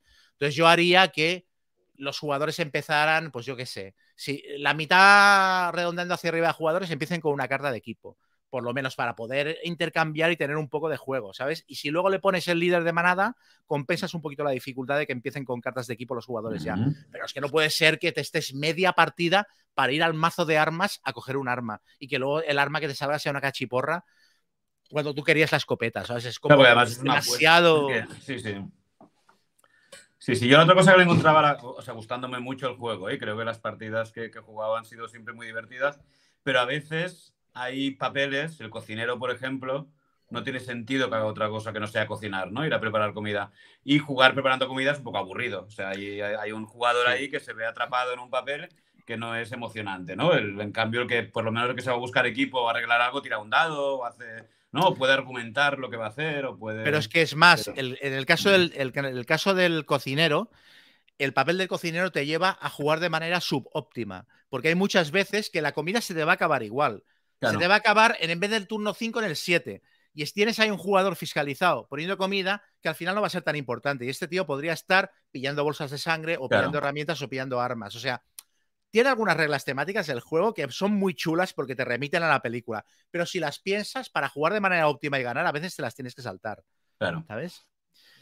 Entonces, bueno, yo al juego le he visto alguna arista, pero el juego básico me sigue pareciendo muy bueno. Lo que me ha parecido es que la, la expansión sobra por completo. O sea, yo dudo mucho, dudo mucho que la vuelva a sacar a mesa teniendo el juego, el juego normal. Qué bajón. Sabes que es, en esta expansión es donde vienen las minis, ¿no? No, no, no, las minis van aparte. Las minis son Ah. una caja que venden aparte. Me compré la expansión y las minis, y es las únicas minis, o sea, nunca he pintado nada en mi vida. Y las únicas que he pedido un encargo y que llevan seis meses, las tengo en un club que por recoger. Están ahora haciendo los ojos, ¿no? El brillo de la pupila. Pero hay, hay miniaturas del juego básico y de la expansión. Tú igual te pillaste las del juego básico. Supongo, ¿no? No sé, tan cafre de haberme pillado las de. Supongo que sí. Yo no las te- yo las de la expansión no las tengo. ¿eh? Hice bien en no comprarlas. ¿Puede ser que en el juego base también faltara algún personaje de la película que estaba en algún otro sitio? Sí, en el Kickstarter estaban los 12 personajes de la película y en, el- y en la versión de retail solo hay 8. Vale. Y aparte hay alguno muy importante como Childs, que es el, el personaje que queda al final junto con el protagonista, Sí, sí. que no, que no está. Lo que pasa es que durante un tiempo estuvieron vendiendo la expansión de los cuatro personajes que se faltaban, la vendían en tiendas. Hicieron algunas copias más del Kickstarter y yo me la pude pillar. Pero me parece muy mal que no, que no estuvieran disponibles en tiendas. Pero bueno, eh, ya te digo, decepcionante, no pasa nada porque el juego base sigue siendo muy bueno y yo lo seguiré jugando mucho. Yo no me he comprado el Blood on the Clock Tower, que está todo el mundo loco, porque en realidad The Thing me parece un juego mucho más fácil de sacar a mesa para un grupo de 6-7 personas. O sea que a mí el juego me sigue funcionando muy bien. Eh, entonces no hay ningún problema, pero la expansión me parece que la voy a, la voy a liquidar. La voy a vender o la voy a dar a alguien. O... Y ya está. Bueno, bien, bien. Eh, bueno, mal, porque. bueno, pero bueno, no pasa nada. Una pena. Albert, ¿tú quieres comentar a- a- algún jueguito que hayas jugado? La verdad es que últimamente, o sea, lo que he jugado nuevo son cosas viejas, bueno, viejas. Al, al- bueno, el. El. El, el General Orders es el nuevo que he jugado que. que ¿Te acuerdas un poco? Porque has, lo has contado un poco por encima. Cuéntanos un poco mecánicas, un poquito. Vale, Gen- muy bien, pues os cuento. General Order, do- dos jugadores, eso sí. Ah, tema Segunda Guerra Mundial. De hecho, el título ya, mm, además esta gente mm, parece que lo suyo son las series de juegos, ¿no? O sea, no, no crean una mecánica para un juego, ¿no? Un Daunted eh, ya llevan cinco entregas y ahora no sé si habéis visto que han anunciado una en el espacio, de Undaunted eh, Calisto creo que se llama, que es en una luna de no sé qué. Y en este caso se llama General Orders eh, World War II, con lo cual entiendo que será una serie pues como que, que tendrá otras iteraciones, otros escenarios o lo que sea. Es un juego bastante abstracto en el que básicamente lo que tienes son tropas en tierra, ¿vale? Eso es un tablero hexagonal, muy sencillico, y al lado un tablero con algunas órdenes que no están en el, en el, en el tablero de mapa, ¿vale? Y las órdenes básicamente son avanzar, pones un, un comandante, un, un trabajador en, la, en, un, en un espacio en el que no tengas tropas y mueves tus tropas desde espacios adyacentes, las mueves ahí dentro. A tirar paracaidistas, que es lo mismo, pero mueves tropas a donde te dé la gana, ¿vale? Los tiras con a bombardear, que puedes, tienes un espacio con un cañón y puedes matar tropas a tres espacios de distancia. Ah, y después robar cartas, que las cartas básicamente te potencian algunas de estas cosas, te permiten tirar un dado más cuando bombardeas o lo que sea, y, y- y reclutar tropas nuevas, ¿vale? Estos son básicamente los, las, las órdenes que tienes. Eh, tiene también la cosa del suministro, que básicamente solo puedes poner a tu, a tu comandante a dar órdenes en sitios donde tengas tropas y además estén conectadas a tu cuartel general por, un por una serie am, ininterrumpida de espacios en los que tengas tropas. Con lo cual es muy importante suministro, porque además solo te dan puntos al final de la partida los sitios que tengan suministros. Ganas cuando, cuando invades el cuartel del, del oponente o cuando, cuando, cuando llega el turno cuarto. Cuentas los puntos, hay espacios que valen puntos de, de victoria, como en el Undaunted, de hecho, que hay espacios que dan uno, dos, tres puntos pues cuando llegas al cuarto turno cuentas los puntos. Y es muy tenso realmente, porque además hay espacios que te dan algunos bonus, ¿no? Hay un montón de, de cositas dentro del tablero que te, que te modifican, ¿no? Las, las instrucciones estas básicas, que son cinco, o sea, es un juego que se explica enseguida, pero, que sí que tiene, tiene una tensión.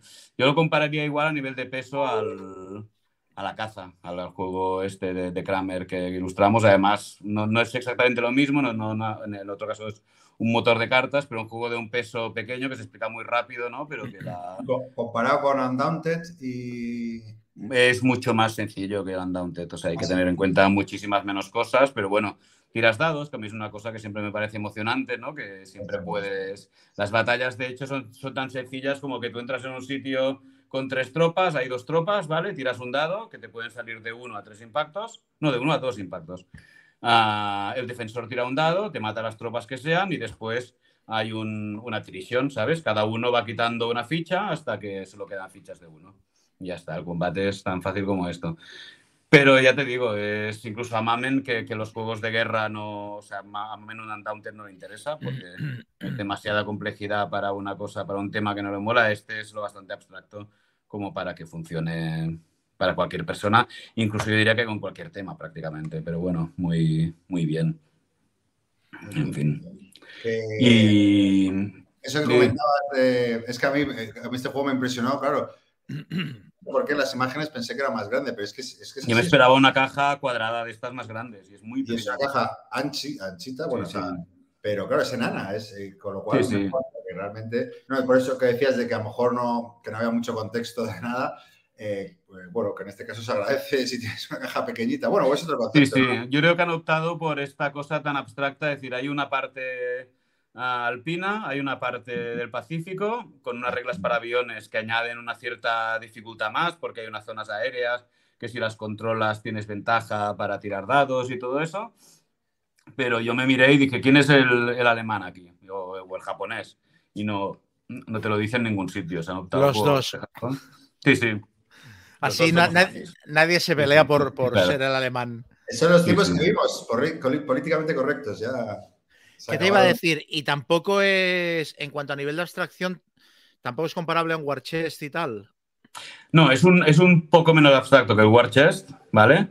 Porque sí que estás moviendo otro, o sea, sí que tienes la sensación de estar jugando a un...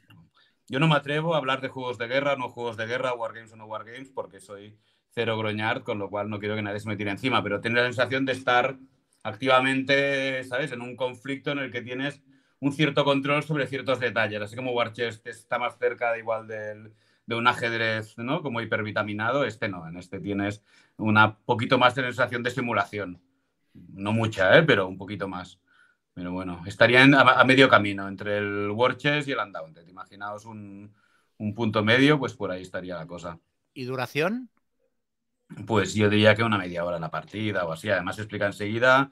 Tiene las típicas cartas de resumen que enseguida lo entiendes todo, ¿sabes? Porque además hay cinco acciones o seis para hacer y más o menos todas se, se parecen. Y para alguien que no haya jugado igual a cosas de estas, lo más complicado es entender lo del suministro, ¿no? que los espacios estén, estén en supply. Cuando, para que puedas activarlos y todo eso. Pero bueno, una vez lo, lo pillas ya está. Pero, pero no, no, es un, no diría que es un familiar, pero sí que es un juego muy fácil de sacar, muy fácil de explicar y vamos, mu- mucho más sencillo que el Undaunted. Que además el Undaunted se ha ido complicando con cada iteración un poquito. Pero bueno. Muy bien. Pues nada, eh, mira, yo me he acordado. Yo no sé si Chema piensa sacar. Ah, bueno, di bien, perdona, ya después se lo. No, di, di, di. No, no, no, que he visto que Chema ha estado jugando al, a Castillos de Borgoña, en físico. Sí. Que es un juego que yo no tengo mucho cariño porque en casa lo hemos jugado a muerte. O sea, es de los juegos que no ya ni se explica en casa. Lo sacamos, lo abrimos, lo montamos sin mirar el tablero casi y yo he jugado como, como vamos, muchísimo y tal. Y veo que has jugado, de hecho, claro, tú, tú no sé si habías jugado a la, a la edición anterior o es en A la físico. edición digital. A la edición digital. No, yo había jugado, había jugado una partida a la edición. De hecho, yo la tengo aquí. Eh, yo te- a esta edición he jugado. Jugué una, una partida Vale. esta. Vale, Vale. yo tengo la horrible. Incluso con la horrible, yo estoy enamorado del juego y es la edición. Yo creo que es el juego que más he pensado. Ojalá, ¿sabes? Fuera sí. distinto físicamente, porque tiene tres tonos de verde ligeramente distintos para tres cosas Sí. que tienes que diferenciar mucho, ¿sabes? Es como. Pero bueno, pero he visto que ha triunfado también en, en tu casa, ¿no? Sí, sí, sí. Yo eso, había hecho una partida a este, al, al digital me he hecho igual 50. Y este me lo compré en plan. me- es que claro, en el Kickstarter no salía tan caro. A mí me costó 85 euros más portes porque yo me cogí la edición sin ninguna miniatura. Porque es que me parece que las miniaturas en este juego no tienen ningún No sentido. tiene ningún sentido. Es que, es que eh, aparte empobrecen la jugabilidad. No ves tu tablero, no ves el de los demás, o sea, te lo tapan todo. Entonces, claro, yo me cogí la versión. Yo simplemente quería como tú, una versión que fuera cómoda, práctica y bonita de jugar, eh, que es lo que no tenía el, el- el- el Borgoña original. Y es lo que, lo que he conseguido. Entonces, estoy muy contento porque yo este, este Borgoña, que lo tengo aquí desde hace unos años, no lo he conseguido estrenar. O sea, yo este, la partida de juego la jugué con la copia de un amigo en casa de Joan Guardiet. Y en cambio, el cajote grande le he echado ya seis o siete partidas, porque todo el mundo quiere probarlo. Y aparte lo he jugado con gente que no había jugado nunca al Castillos de Borgoña, y en cada partida que hemos hecho le he, met- le he ido metiendo una más de las expansiones, porque las lleva todas. Entonces le he metido las ocas y, y un, un edificio nuevo que se convierte en cualquier edificio que tú quieras cuando lo puntúas. Con lo cual hemos dado más riqueza, todos jugando con tableros diferentes, y es un placer. Es un placer. Claro, es que es un jugarlo. juegazo. Funciona como un reloj, ¿no? Y es de estos. Es ¿no? Sí, tremendo. de los clásicos que tenemos, ¿no? Igual este es uno Sí. de estos que no. Sí, no, no, no ha pasado de moda. Sí, Y la edición esta lo hace muy cómodo porque es que sacas la cajita, desplegas en cinco minutos, lo recoges en, en siete minutos. Ocupa, yo diría, ocupa menos espacio de mesa y todo que el anterior porque está todo tan ordenado, tan bien distribuido, que es que es, es es muy, muy placentero de jugar. Las losetas te encajan y no se mueven en tu tablero personal. ¿Mm? ¿Y el precio? Bueno, es que a mí me salió barato, es que a mí me costó 85 pavos más por de mí costó 105 euros este juego, que está bien. Claro, en retail se está hablando de que va a costar 150 euros y 200 la edición que tiene miniaturas. Claro, tienes que ser muy fan para gastarte este dinero en este juego. Pero sigue estando la edición familiar, por decirlo así, o no? O la- Sí, sí, sí, sí, sí. La Vale, edición. vale, porque a mí lo que me parece más loco es que me, me parece precisamente que, que este entra dentro de la categoría de los catanes y eso, es un juego familiar en realidad, es un juego que, al, al que puede jugar todo el mundo, Sí. ¿no? Y que tendría que tener una edición de, de, cu- de 35 o 40 euros, vamos, en el mercado, que eso sería lo lógico. Esta va a que se pueda seguir comprar la gente que no contempla, ¿no? El... Bueno, la edición de siempre costaba eso. Sí, es que es- esta va, a Claro. estar, sí, va a estar disponible igualmente. Esto es una edición especial coleccionista que han Vale, hecho, vale, no sabía que- si había sustituido una a la otra. Pero de verdad que es. Y aparte, yo no he probado todavía la, la expansión nueva que lleva, que es la de las viñas, que creo que esta es nueva, que lleva unas losetas dobles y tal. Y la gente dice que es muy buena. O sea, la gente dice que lo han vuelto a acertar con esta, que no es en plan, le han metido un añadido nuevo y, y desmerece. No, no, la gente que lo ha probado dice que, que muy bien. O sea, si, desde luego, si no la has probado. A ver, es que, es, claro, es muy difícil de recomendar. Si no lo has probado nunca, es que es un juegazo. Es que es muy difícil que no te guste. Ahora, gastar de 150 pavos de salida es un poco punky. Ahora bien, si lo juegas mucho, es uno de tus juegos favoritos y lo sigues jugando, yo creo que te, o sea, es que te vas a hacer agua. Cuando lo tengas ahí desplegado y veas lo cómodo que es todo de jugar. Aparte es que a una cosa que a mí me ha encantado, las losetas por detrás tienen la regla de lo que hace cada loseta. Qué bueno. Esto no sabes la, la- la de dolores de cabeza que te quita con jugadores nuevos. O sea, que no tienen que estar. Cada edificio tiene su regla detrás, sí, cada edificio, cada, bueno, cada claro. los animales, todo. Le pesaba mucho al juego porque había muchas dosetas de edificio. A ver, aquí hay una, hay una tablilla para, para mirar lo que es cada cosa, pero es que no la tienes ni que consultar, porque las losetas le das la vuelta y ya sabes, ah, no me interesa, me compro esta otra. Es cojonudo.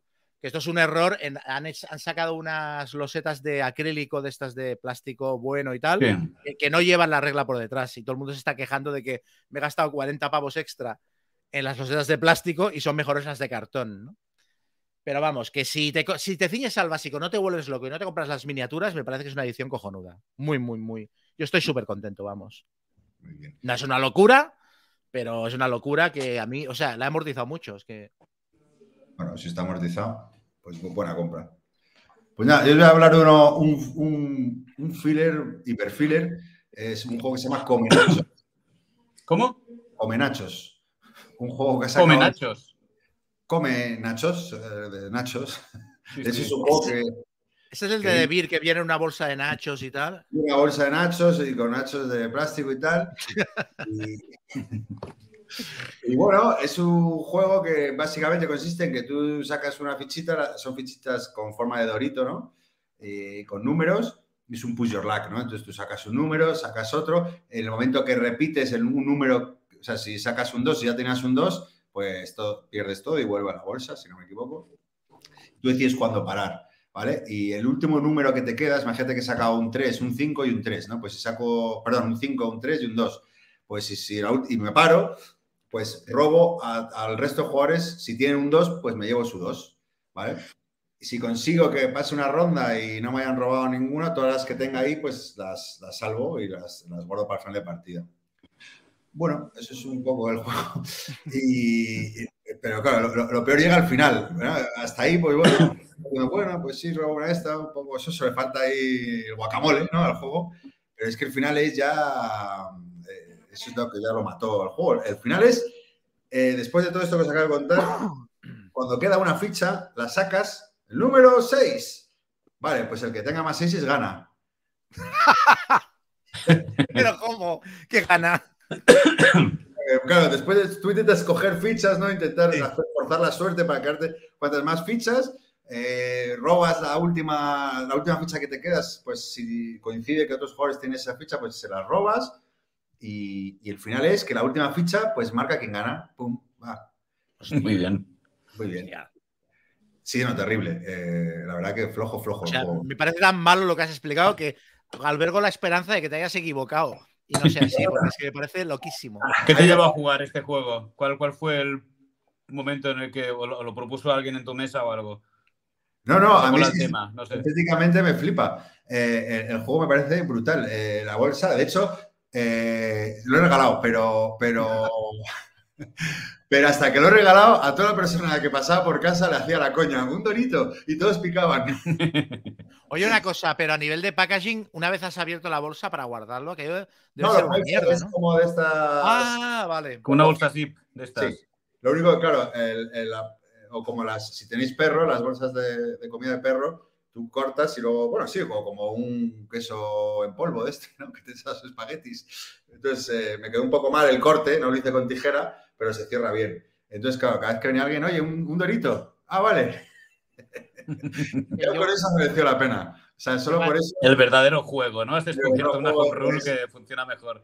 Es que yo me, me acuerdo que en los 90 un, un grupo de música que se llamaban Spiritualized sacaron un disco que la caja era como una caja de medicamento. Y de hecho, o sea, la caja era de cartón y dentro venía el, el CD, venía dentro de, de un, de un aluminio que tenías que abrir. Entonces era súper guapo. Pero después de haberlo abierto, aquello para guardarlo era, me cago en. Ojalá me hubiera comprado la edición normal, ¿no? Porque está el CD bailando dentro del aluminio, la caja de cartón que se ha roto y tal. Y cuando vi el de los Doritos, que lo vi en Beer, un día que, que fui y me dijo Xavi, mira, mira esto. Pensé, hostia, esto una vez lo hayas abierto para guardarlo, vaya rollo. No, no, no se puede ahí. Bueno, y luego yo qué sé, a ver, eh, eh, al final, eh, claro, nosotros somos un nicho, pero luego a la gente lo que le gusta es esto, un juego así de media Sí, regla. sí. Y, y- y solo por packaging y demás, pues seguro que va a vender lo que no está escrito. Pero vamos, a mí me pareció muy, muy, muy aburrido. Sí, sí. Bueno, depende. Si haces la broma de un dorito. Sí, sí. Ya, pero no, no es el objetivo principal de comprárselo. Bueno, Cheva, ¿qué más has jugado? Pues mira, yo voy a comentar otra expansión, que es el After the Virus, la gran helada. Ah, te he visto ahí a tope, ¿no? Sí, me la he jugado entera al final, pero muy enfadado, ¿eh? O sea, me la he jugado con un cabreo. mm, Acababa cada partida en plan, "Vaya, menuda mierda y tal. Nada, yo soy muy fan del, del After the Virus. A mí me parece un solitario fenomenal, muy divertido, muy difícil de ganar, pero, pero muy satisfactorio. Y aparte, con, con una sola baraja de cartas, es, es tremendo eh, lo que consigue a nivel de variedad de escenarios. Entonces, claro, yo pensaba, esa expansión será más de lo mismo, ¿sabes? Pues más cartas, más fiesta, más, más show. Y bueno, es una campaña de escenarios, que son dos escenarios, y luego aparte pues te vienen unas reglas específicas de la gran helada y tal, que son unos personajes nuevos, eh, unos zombies especiales que tienen, no, no son simplemente zombies que tengan fuerza 1, fuerza 2, fuerza 3 o fuerza 4, tienen habilidades especiales, en plan zombies eh, que son más lentos y tardan un turno más en entrar, pero son más potentes, zombies que los tienes que matar dos veces, zombies que no les funcionan según qué armas, etcétera. Entonces, a medida que vas jugando escenarios, vas metiendo zombies esos adicionales en el mazo de zombies normal, con lo cual cada vez te van saliendo más zombies mutantes de estos raros, ¿no? Y luego lo otro que tiene es un mazo enorme de cartas de la gran helada, que son como cartas de mercado adicionales, o sea, la típica carta de escopeta, el perro, el, el celebridad que te ayuda, tal. Pues hay un mazo entero de, de cartas de estas. Entonces, la guasa es que tú pones del mazo de la gran helada, pones cuatro cartas en el mercado y vas jugando una partida normal de, de, de After the Virus. Pero para poder comprar cartas de la gran helada, tienes que eliminar cartas del mercado normal. O sea, tú vas revelando cartas del mercado normal, vas revelando cartas del mercado de la gran helada y cuando quieras comprar una de la gran helada, te la compras y una de las otras la eliminas. Y entonces la carta que has comprado ya te, ya te la puedes poner tú en juego y tal. Entonces, esto me pareció que era un nivel, o sea, yo me esperaba que tendría cartas extra que las mezclabas con el mazo normal o un mazo nuevo que sustituía al anterior y tal. Pero me pareció un nivel de complicación, aparte que las reglas están súper mal explicadas. Jugué 7, 8 partidas mal, tuve que entrar en Board Game Geek a ver cómo funcionaban las reglas.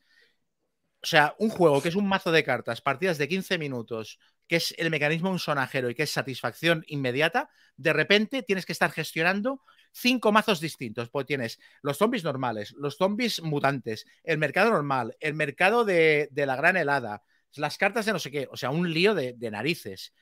Y aparte de eso, me pareció que, que la campaña estaba muy mal diseñada. O sea, que había. O sea, el nivel de dificultad no es que fuera loco, es que hay, hay unos cuantos escenarios que no los puedes ganar a menos que pongas en juego. Bueno, si es que yo me he hecho la campaña entera, igual he hecho 40 partidas para poderme acabar, muchísimas. Y hay escenarios que me, me llegaba a mirar todo el mazo entero en plan a ver qué carta hay para que pueda pasar este escenario. y había una o dos cartas que te hacían combo, con lo cual es, eh, si no la robas a los tres primeros turnos, si vas al mercado, no te sale la carta, recoge la partida y empieza otra. Y yo había algunos escenarios que ya hacía trampas en plan, bueno, la voy a poner entre las tres primeras para ganar tiempo, porque como si me fuera, saliera al azar. Y así me ahorro las 18 partidas que tendré que hacer perdiendo para pasarme el escenario, ¿no? Entonces, claro, es lo típico de los juegos en solitario. Cuando tienes que empezar a hacer estas trampitas, ¿sabes? Porque solo hay una manera de ganar, que es una carta entre un mazo de 40 o 50 cartas, a mí ya se me vienen muy abajo. Entonces, eh, yo lo jugué bastante enfadado y lo estuve a punto de dejar varias veces y al final dije, no, venga, intenta acabarlo. Y me acabé la campaña, pero me la acabé harto. Entonces, la sensación respecto al primero, que lo acabé encantado, con ganas de volver a hacer la campaña con otro personaje, la, la, sensación ha sido muy diferente, porque en este acabé la campaña agotado pensando, me lo vendo y me quedo con el básico, pero es que incluso me ha hecho aburrir un poco el básico. O sea, ha sido una experiencia bastante, bastante negativa. No, no, no creo que hayan acertado con la tecla. Es como si no lo hubieran playtesteado bien, no, no, no, tenían claro lo que querían hacer y me ha decepcionado mucho, mucho. Ay, a mí es que no me gustó, tío. Tuvo mucho hype ese juego, me lo pillé y no, no me gustó nada. O sea, no. y luego tampoco me parece, es que es muy feo y, y, me cuesta. Yo no lo he probado, pero igual es de los juegos más feos. Me sabe mal decir esto porque entro dentro del tema gremio, ¿eh? Pero igual es de los juegos en los que el, el arte me ha, me ha sacado del... Bueno, Ahora me sabe menos mal porque creo que la familia esta usa mucho la IA para sus juegos. Sí. ¿no? Son los mismos sí, de podemos, Terraforming más, ¿no? O sea que... Podemos criticar. A ver, es un juego feo, pero te acabas acostumbrando al look y le acabas cogiendo cariño, ¿eh? O sea, que yo... O sea, es feo, pero yo no me... Lo he oído mucho, que al final es como... Sí. Es tan feo que... Yo no me quejo. Me decía, me decía un colega, ¿no? Cuando... Y yo, joder, pero ¿cómo te ves esa peli tan mala? Me dice, mira, es una mierda de peli, pero es el tipo de mierda que me gusta. es lo mismo. Sí, esto en Sitches pasa mucho. En plan, he visto 200 como esta, pero claro, si he visto 200 es que la 201 me va a gustar. Bueno, eh, no sé, yo...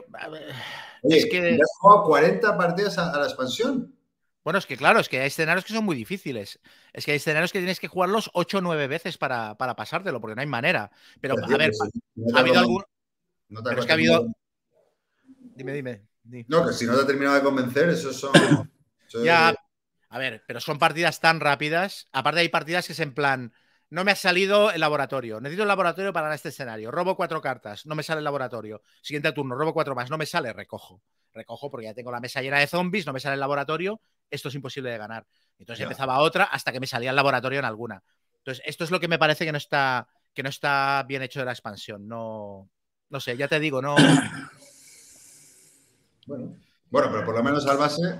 Eh, o sea, bueno, que le has dado bastantes partidas, digo. ¿no? Sí, sí, al base le hice. Al base me jugué todos los escenarios que eran 16 ahí, creo, hice 50 partidas o, o 55. O sea, le di mucha caña. Para cualquier jugador rollo Magic, el, es que combas cartas por un tubo y aparte vas, en, vas, engordando el mazo y vas combando más cartas y tal.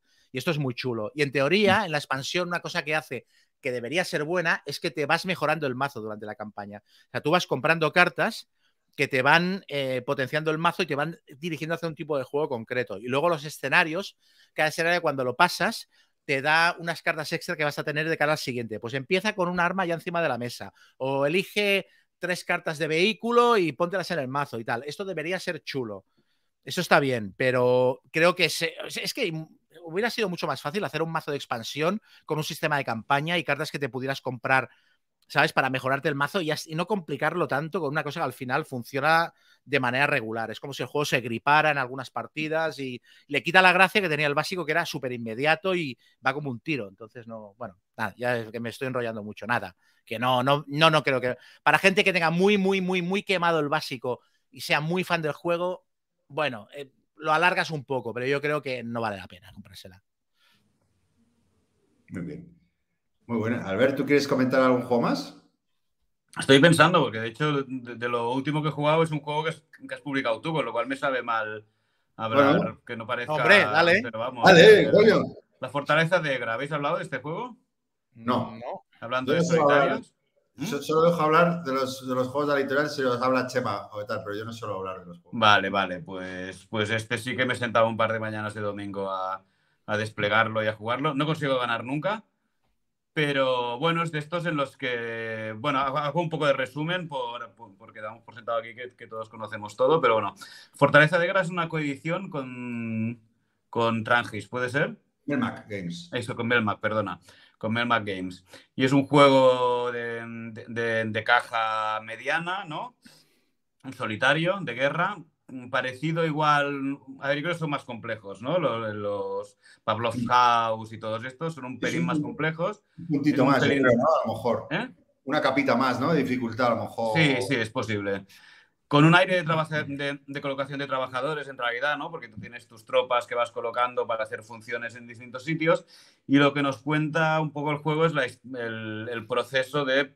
Bueno, es un juego, de hecho, con un arco narrativo muy chulo, porque los primeros turnos lo que están haciendo es preparar la fortaleza esta para un, futuro ataque de los nazis, ¿no? Con lo cual tienes que reclutar tropas entre la población civil, fortificar el sitio, conseguir armas, limpiar de nieve. A limpiar de nieve, además, te da acceso a más acciones y los primeros tres turnos o cuatro, creo que es, te vas a dedicar básicamente a dejártelo todo lo más fino posible para cuando lleguen los nazis, ¿no? Tener rutas de suministro abiertas, tener un- todo un poquito preparado. Es imposible llegar a la primera oleada con todo preparado, con lo cual es un poco apagar fuegos, ¿no? Es un, lo, un poco lo que me gusta del Resist, que siempre digo que es gestionar el, el desastre, ¿no? Gestionar el drama, pues aquí es un poco lo mismo. Estás ahí, pero es muy divertido, realmente, es muy entretenido, ¿no? Decir, venga, vamos a probar otra vez y ahora voy, ¿no? Voy a conseguir más acciones, voy a conseguir más armas, a ver exactamente qué hago.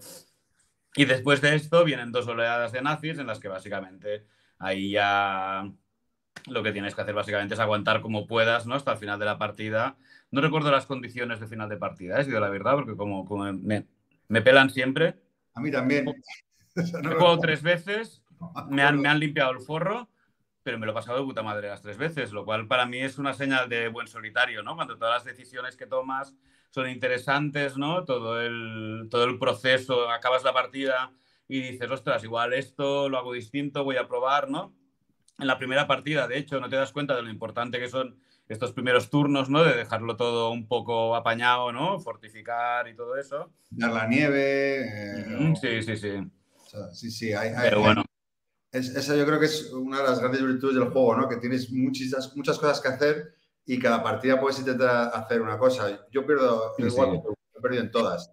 Yo en general no soy muy partidario de los solitarios ah, con mucho setup, ¿sabes? Yo, por ejemplo, al Arkham Horror en solitario intenté jugar dos veces y me sentía como un psicópata, ¿sabes? Montando encima de la mesa aquel, aquel cipostio para ti solo, Sí. con amigos, lo acepto, pero si no, cuando entraba gente en la cocina y estaba jugando a esto, me daba vergüenza y todo, porque parecía que estaba planificando el asesinato de, de Kennedy. Y este es de los pocos solitarios con un setup importante, porque sí que es verdad que Sí, las primeras partidas, sobre todo, un rato ahí intentando entender sobre todo la relación entre ¿no? una fase y otra, un componente y otro y tal, pero que pese a todo, te- ¿no? la, la sensación que tienes es de haber, de haber vivido algo, ¿no? de haber decidido cosas y de haber fracasado de una manera muy interesante en todo caso. A mí como me da igual ganar en general de la vida, ¿sabes? Yo soy de los jugadores que, que si, si, si la experiencia es chula, ¿no? En, en- en- cualquier juego, ¿eh? No, no, ya está, pues me- Sí, más jugando solo también, no tiene mucho. Sí, sí. Eh, si no le puedes meter el dedo a otro, y dices, "He ganado.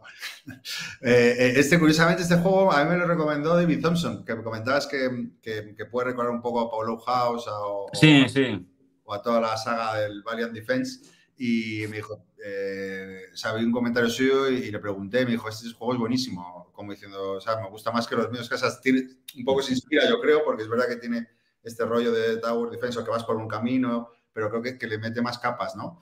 Y bueno, ahí, ahí puso, puse el radar en el juego, pero vamos, eh, pienso como tú, ¿no? Que es un juego ahí... mm, Igual, eh, por, por, por ponerle un pero, porque a mí me ha dicho gente, me dice, tío, es tan... O sea, que comentabas que igual que el resistir, pero es que es, es todo el rato tienes problemas, o sea, no hay ningún momento de respiro. de- y hay gente que eso lo agobia, que no le mola.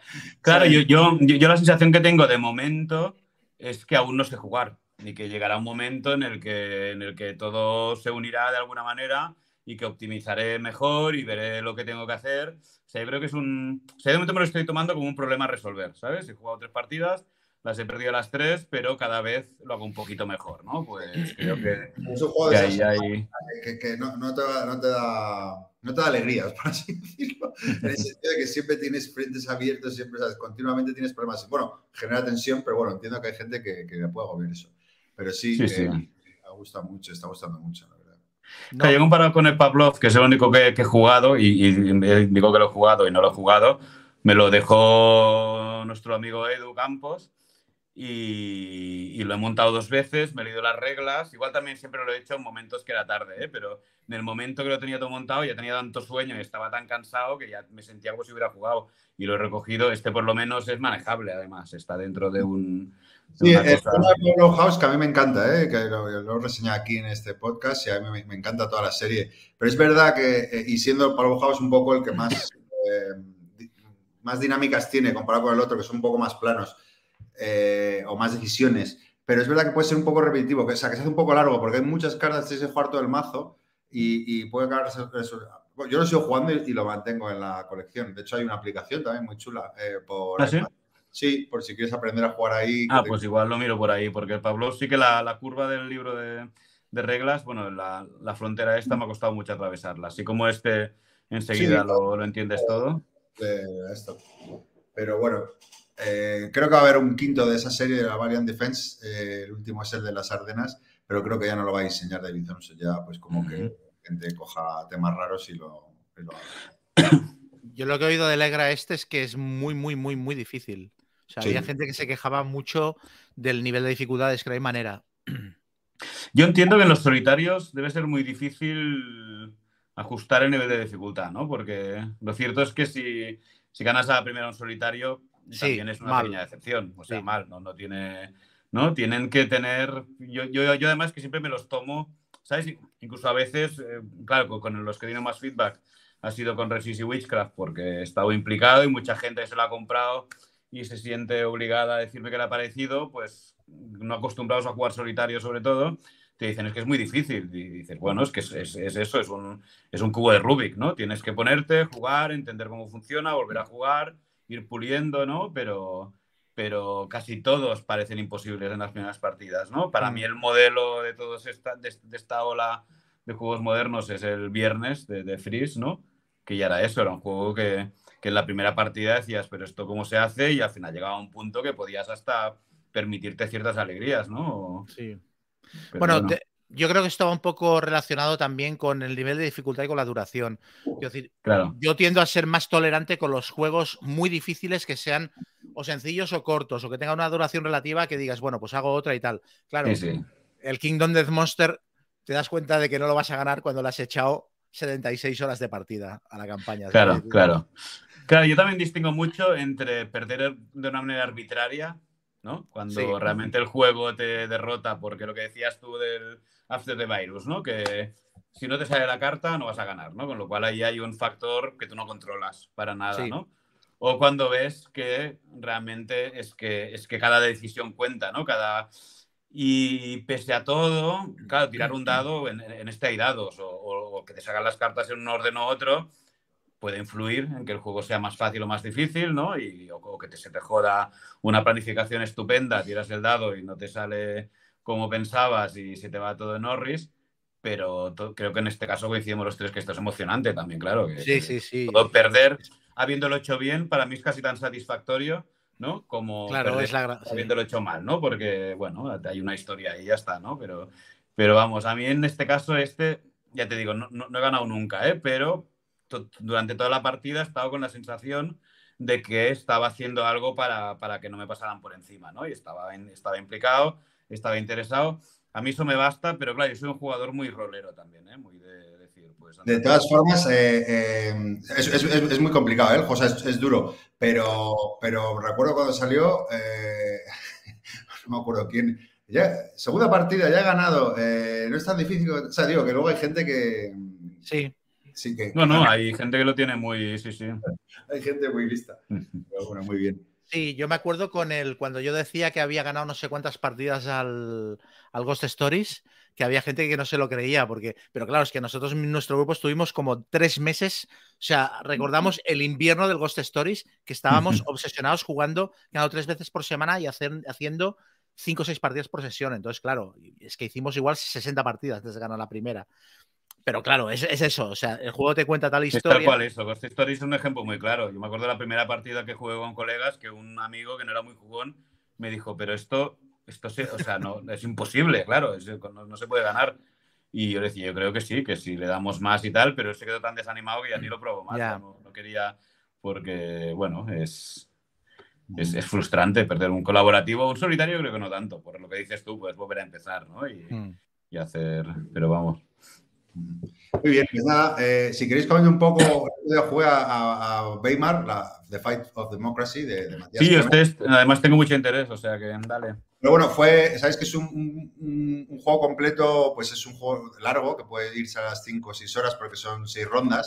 Eh, entonces solo jugamos eh, tres rondas completas porque, bueno, Fran, el dueño de la casa, pues tuvo problemas conyugales y, y básicamente tuvimos que abandonar la casa y dejar el bueno, repetir la partida otro día. Bueno, el juego para que eh, cubre el periodo un poco que va desde el final de la Primera Guerra Mundial hasta que entran los nazis en el poder en Alemania que es, es conocido como la República de Weimar, pues que la, eh, la monarquía en Alemania, ¿no?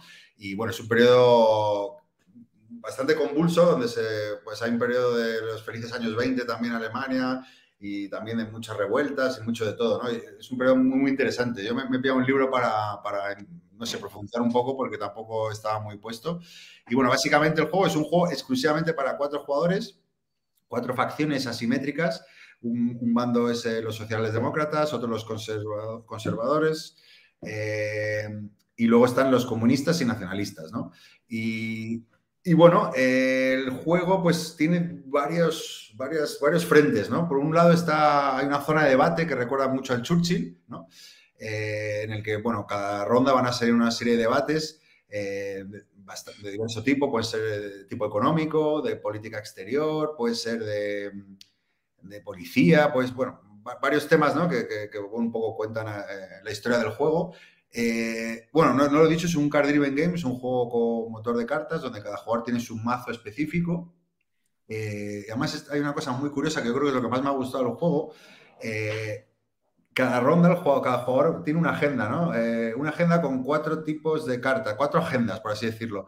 Y tiene que elegir una, secretamente, cada jugador elige una agenda y va un poco a definir su estrategia en ese turno. En esas agendas, eh, o cuatro tipos de cartas, cada uno elige los temas que saca a debatir y además puede incluir eh, meter un nuevo, del todo el mazo que tienes de cartas, que imagínate que son un 12, 15 cartas estándar, pues oye, no, le voy a meter el mazo de, con lo cual condiciona tu estrategia y le añade otra capita y demás. Eso me encantó porque realmente era chungo elegir entre las cuatro tipos de agenda que tiene, por lo menos, bueno, sí, a todos nos pasó lo mismo cuatro tipos de agenda que tiene cada facción, elegir con qué estrategia, porque todas molaban. Y dices, hostia, si le puedo meter este. Claro, yo no conocía las cartas adicionales que me podía meter al mazo, ¿no? O, pero claro, a las que no te metían cartas nuevas a tu mazo, que luego las barajabas y, te salen y tienes que coger eh, cinco, o sea que a lo mejor, eh, tres, perdón, o sea que a lo mejor ni jugabas con ellas. Eh, pues claro, te daban debates que mm, te daban que podías sacar a debatir que te interesan mucho por, por tu facción, ¿no? Y bueno, esa parte me encantó de la agenda. Y luego, bueno, eh, aparte de, la zona de debates, eh, que es a 4, que, jo- que funciona igual que el Churchill, Matías Kramer dijo que se inspiró en esa parte eh, en el Churchill, que es un poco tira floja, tú, tú juegas cartas y lo decides gastar, eh, puedes jugar un evento o puedes gastar puntos de acción para mover dos debates, el valor más alto para mover un valor, un debate y otro para mover otro tema del debate. Y bueno, vas tirándolo hacia ti y los otros lo van, si lo juegan en contra, pues se lo van llevando hacia su lado. Eso juega, funciona igual que el Churchill. Y luego hay un mapa con diferentes ciudades de Alemania eh, en el cual, pues claro, cada jugador es, como he dicho, es asimétrico, pues tiene, tiene unos intereses, ¿no? Pues los, los, edi- lo que, los comunistas y los nacionalistas lo que van a intentar es organizar revueltas y, y- y campañas de activismo y provocar pobreza, po- pobreza y demás. Y mientras que pues, los demócratas, por así decirlo, los socialdemócratas y los conservadores, lo que van a intentar es evitar que haya po- pobreza, que haya levantamientos e intentar eh, manda- mandas a la policía para evitar que haya, que haya esos levantamientos. El giro interesante es que dices, ah, bueno, pues entonces es un 2 para 2. No realmente, porque en cada turno se va, eh, también hay un parlamento, ¿no? El, el- que tenga mayoría de escaños, pues va a tener que hacer coalición con otro partido. Y claro, si el otro partido eh, empiezan siendo los socialdemócratas y los conservadores, eh, eh, la coalición de gobierno. Pero si uno de esos partidos pierde muchos escaños, eh, pues a lo mejor te toca hacer coalición con otro partido. Evidentemente, eh, los conservadores no pueden, eh, no, pueden hacer, eh, con- o sea, no pueden hacer coalición con los comunistas y los socialdemócratas con los nacionalistas. Entonces, hay un bando con el que siempre vas a ir en contra, pero hay dos con los que puedes un poco jugar. Entonces, esa sinergia de intereses... de- En bisagra.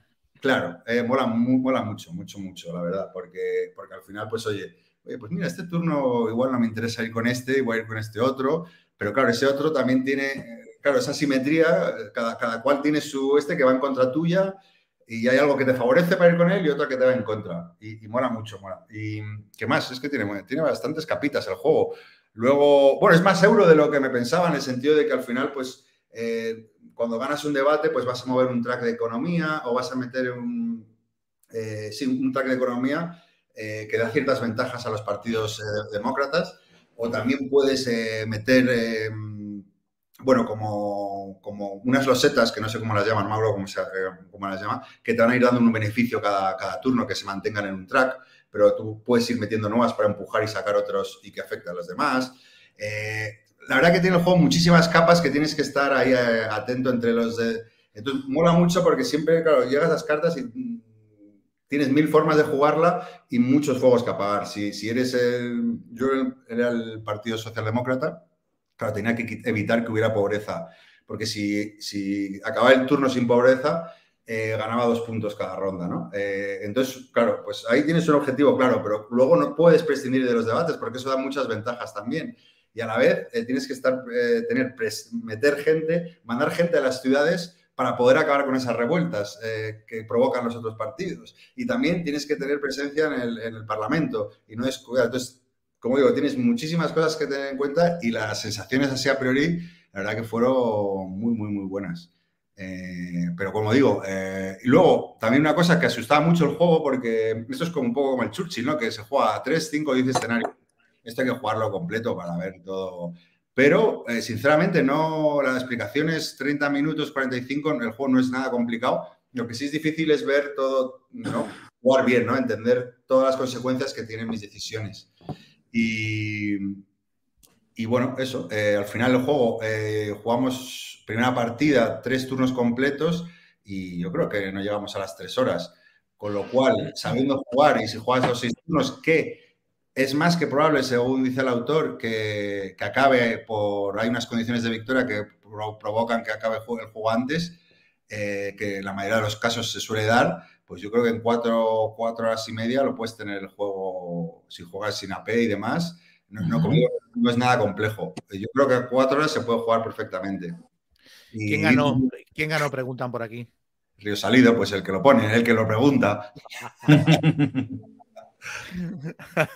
No, la verdad que el Río era, era yo era el socialdemócrata, era el, el Partido Conservador, los dos partidos demócratas. Estuvimos jugando las tres rondas que jugamos en coalición, eh, les pulverizamos, no, eh, no había pobreza. eh, o sea, fue la República de Weimar más, menos República de Weimar que, que se recuerda. Eh, quitamos la pobreza, no, conseguimos eliminar todas las revueltas y al final eh, pan y orden, exacto. O sea, la gente era feliz en nuestra, en nuestra democracia. Y al final ganó, ganó por 10 puntos de diferencia. Yo- él tuvo 40 y algo, yo tuve 30 y algo, y los dos panolis restantes tuvieron menos ahí, se despistaron. Pero bueno, la verdad que a mí me dejó muy buen pozo. Ya sabéis que a mí estos temas de juegos políticos me, me flipan. Y- ¿Cómo lo comparas con el, con el Diemager? Eh, no sé si me recuerda más a. Bueno, es una mezcla de los dos, de Diemaker y Churchill, te diría. Porque sí que, sí que decir una cosa, ¿eh? por ejemplo, eh, no, no, el- el- la parte de debates, que es la que me recuerda a Churchill y de la que se- Matías Kramer abiertamente ha dicho que se ha inspirado, no es tan tensa. Eh, y no es tan tensa por una razón, porque, porque claro, tienes 20.000 cosas más que el Churchill en las que pensar. O sea, en, Ya. en- en el Churchill es el debate, el juego es el debate. Y, Sí, y- y Aquí es más está un factor, un factor Claro. más. Un factor más. Entonces, claro, no siempre estás atento al debate porque, porque hay otras cosas que tienes que apagar. Entonces, es verdad que el debate no es tan tenso. Pero, pero sí, diría que es una mezcla entre Die Macker y, y- y Churchill, porque como te digo, tiene bastante parte euro de subir track, bajar track o de, y demás. Entonces eh, es una mezcla maravillosa. Así que nada, deseando. Me lo compré en Essen, así que Chema, si. eh, si Caja muy grande, ¿verdad? Me suena a Joder, verte. la verdad que sí, la caja es tochísima. Es, es, es como, sí, como estas cajas de como las deluxe del Lisboa, Sí. de Vita la Cerda o el Viños, que son unas cajas así bastante tochas, cargadísima, la producción absolutamente brutal, pero bueno, lo, lo- lo comentamos los, los cuatro, ¿no? Yo me hacen un juego de 70, 60 pavos con, claro, todos los tokens son gordos, es muy bonito. Pues a mí me da un poco igual, pero bueno, sí. Mira, a, a Río Salido dice que recuerda el Democracy Under Siege, que es un juego que sacó cuatro dados, creo, pero yo no lo juego. Sí. Pero vamos, yo creo que a los cuatro no, nos dejó buen pozo y con ganas de repetir, que es lo, lo importante. También han preguntado si lo, va, si lo va a sacar alguien en español. Mira, yo estoy hablando porque yo sueño con estas cosas, pero claro, luego ves los precios, ¿no? Y dices, esto no, no es para mí. pregunté el año pasado ya, ¿eh? Y ya me fui con la cabeza baja. Y este año pregunté otra vez por, yo qué sé, Por humillarte. por humillarme por doble año. Y, y bueno, estas reuniones que tienes, yo qué sé, soñando, oye, soñar es gratis. Ya, pero, ya. pero bueno, esto yo no, no, no, imposible. Pero sí me dijo que, que tenía palabrado, que había algún editor español que ya la tenía.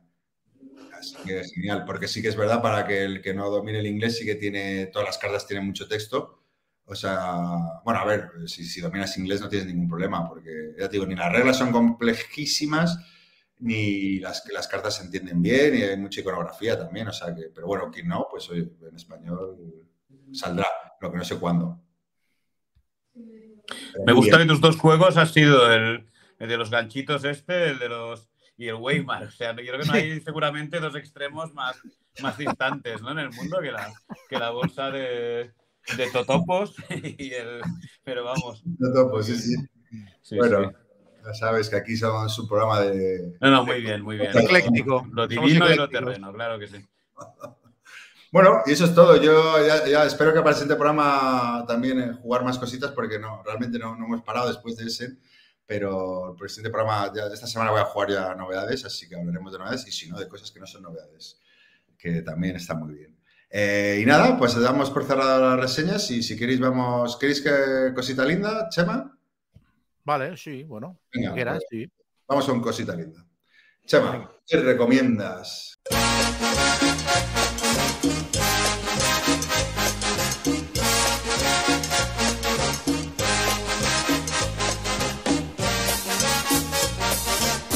Ay, cosita linda, mamá.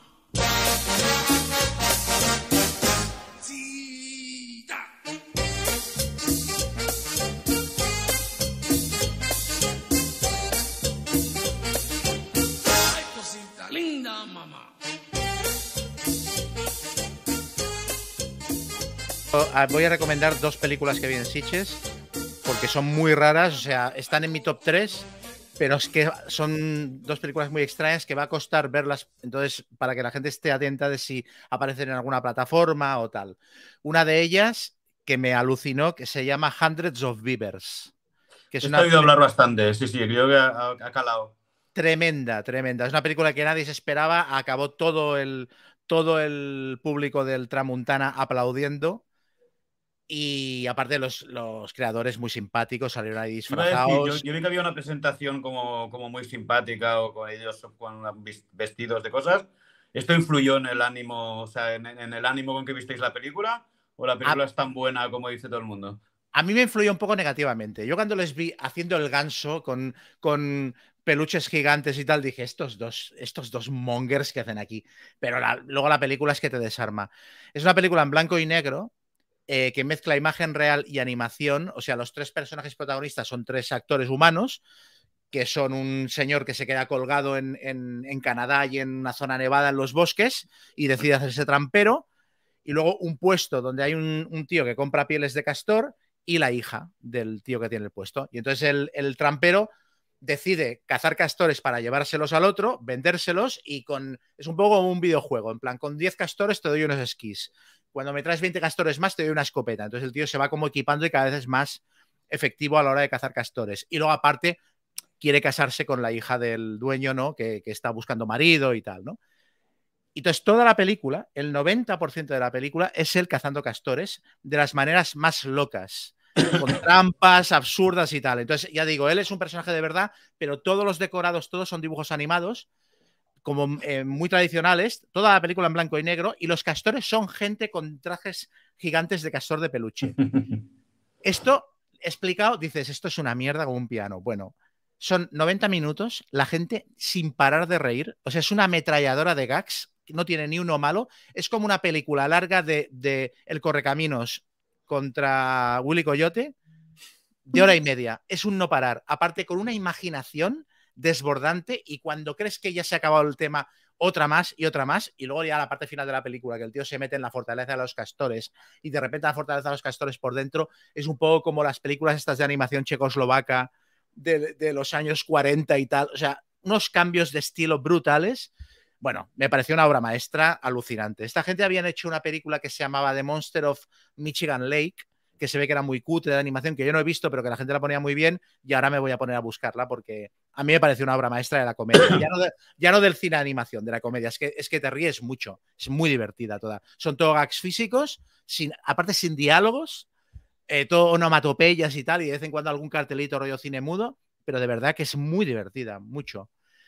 Y la otra es una película que se llama eh, Late, eh, Late Night with the Devil, que es una película sobre un tío que hace un, un late show eh, en los años 70, que es un tío que, bueno, su programa es como que funciona muy bien y el tío es una gran promesa y tal, pero tiene a Johnny Carson, me parece Johnny Carson, por encima suyo siempre haciendo más audiencia que él y el tío está obsesionado por superarlo en audiencia y nunca lo llega a conseguir. Entonces la prensa ya dice, bueno, este tío es una promesa, pero nunca conseguirá superar a Johnny Carson en el rating y tal. Está ambientada en los 70 la película. Entonces el tío, para ya desesperado como última medida, decide en el programa especial en directo de la noche de Halloween traer al programa a una niña que está poseída por el demonio, se supone, y entrevistarla en directo. Entonces ya te puedes imaginar lo que pasa en el programa. Entonces, la gracia de la película que mezcla terror y comedia es muy graciosa. No es eh, que te asuste mucho ni que te haga reír mucho, es como está filmada. Porque es una película de phone footage. O sea, al principio hay un prólogo, es como un documental. Entonces, al principio hay un prólogo que te explica la vida de este tío hasta que hizo este programa. Y entonces el resto de la película te dice, ahora lo que van a ver es el copión original del programa en directo que se emitió el 12 de septiembre del 74, que nunca ha sido emitido antes y incluso con los cortes de publicidad y verán ustedes lo que pasó. Entonces es, es, es, como si vieras un falso documental de un programa de variedades de televisión de los años 70. Y está hecho que parece de verdad, pero es que los invitados, las entrevistas, hasta los chistes, o sea, el monólogo de apertura que hace el tío antes de empezar el show, es que son buenos los chistes que cuenta. Es que son chistes que te los compraría Conan O'Brien para hacer un, un, un programa en directo. Entonces es espectacular lo bien hecha que está. Y claro, cuando empiezan a pasar cosas ahí en el plató locas de gente que flota y vomita y tal, es, es la polla. La película es muy divertida. Entonces, es un, es un, es un paso adelante del, cine phone footage, que a mí me gusta mucho, el cine metraje encontrado, este filmado rollo La Bruja de Blair con cámara. Parece que es un formato muy chulo, que quizás estaba un poco desgastado en los últimos años y esta película es una renovación y ha sido como la película de terror que, de la que todo el mundo ha estado hablando en el festival durante toda la semana. Entonces, estas dos películas que van a ser raras de ver en cines, yo las, las recomiendo al máximo. Y si no están en el cine, ¿dónde se pueden ver? Bueno, las pillar alguna plataforma. O sea, ya, eh, ya había ya gente, hay, hay, mucha gente de productoras en Sitges que va buscando películas eh, que sean baratas de comprar y que no las haya pillado nadie. Y, y, me consta que tanto a los de Late Night como a los de Hundreds of Beavers había gente persiguiéndolos para, para intentar pillarlas. O sea que igual acaban en Filming o en Netflix o. ¿Sabes? No creo que. A mí me pasa mucho en Sitges, pero... pese a todo, de, de, ver pelis que las he visto ahí y nunca más, ¿eh? Guns of the Clacamas o, ¿sabes? Según qué cosas. Sí. Hombre, es que Guns of the Clacamas es mega indie, claro, sí. Sí, sí. Sí. No, ahora con eh, Filming, por ejemplo, compra muchas películas de Sitges. En Filming, al cabo de medio año, te encuentras muchas de las que han dado. En colección, sí.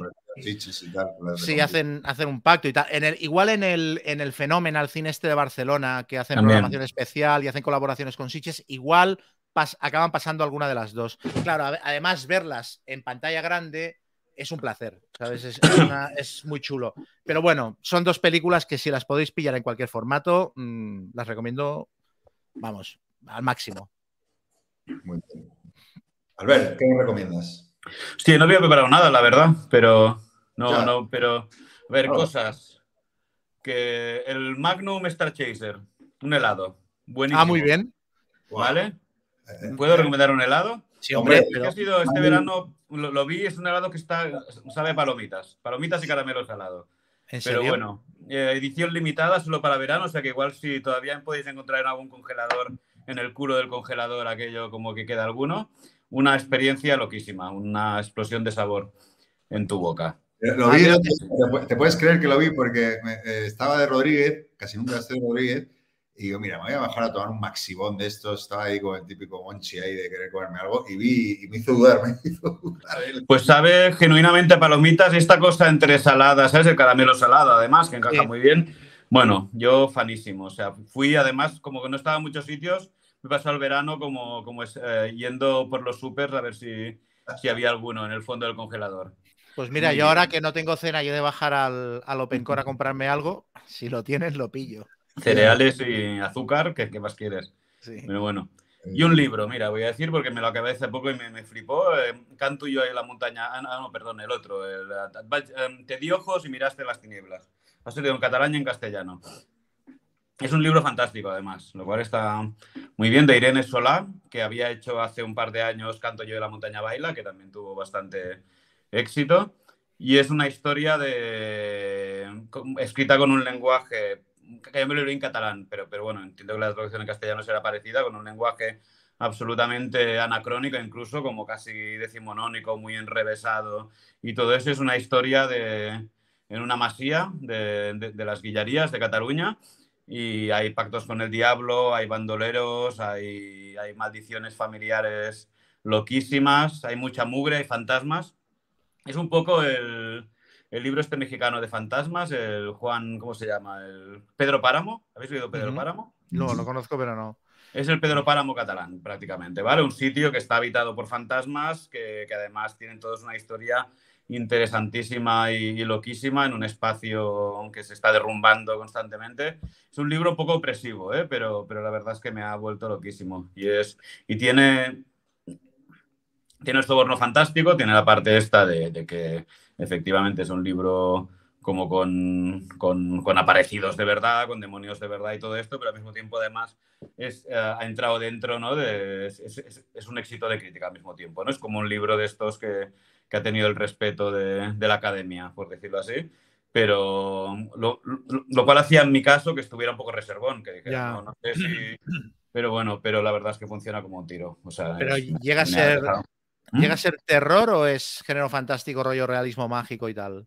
Ah, o sea, yo creo que hay momentos en los que genuinamente es un libro de, de terror y creo que además Irene Solá, bueno, de- a ver, de hecho está teniendo un éxito, to- todo, el éxito que se merece, pero, pero, pero si, fuera, si fuera un libro inglés o americano estaríamos todos flipando con, con ¿sabes? A Yo, yo la, no sé si habéis leído algún libro de, de, de la de Nuestra parte de la noche, la escritora esta argentina que hace fantástico también y terror la. Pero no me acuerdo cómo se llama. ¿No, ¿No suena nuestra parte de la noche? Que es una historia de terror a los Stephen King durante la dictadura argentina. Mariana Enríquez. Mariana Enríquez, eso.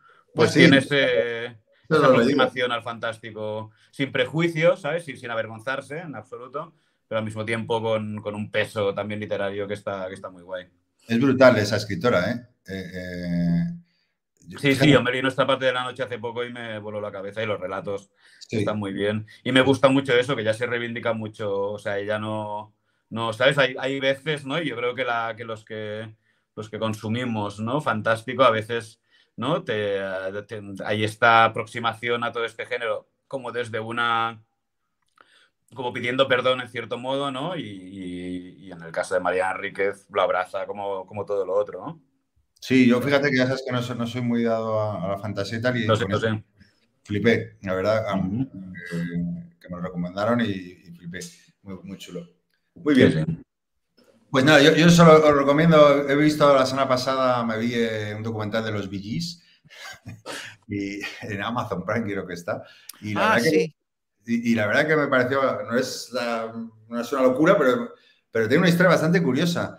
Y, y sobre todo, ¿no? Porque llega, bueno, y luego lo que me sorprende es la cantidad de temazos que tienen, porque claro, al final conoces los cuatro o cinco típicos, ¿no? Eh, y, y, claro, llega un momento, estos se hacían así un poco más, más rock, rollo Beatles y tal, se quedan un poco obsoletos, ¿no? Y se reinventan con el, con el falsete, ¿no? Eh, es cuando empiezan a poner la voz de... A ver.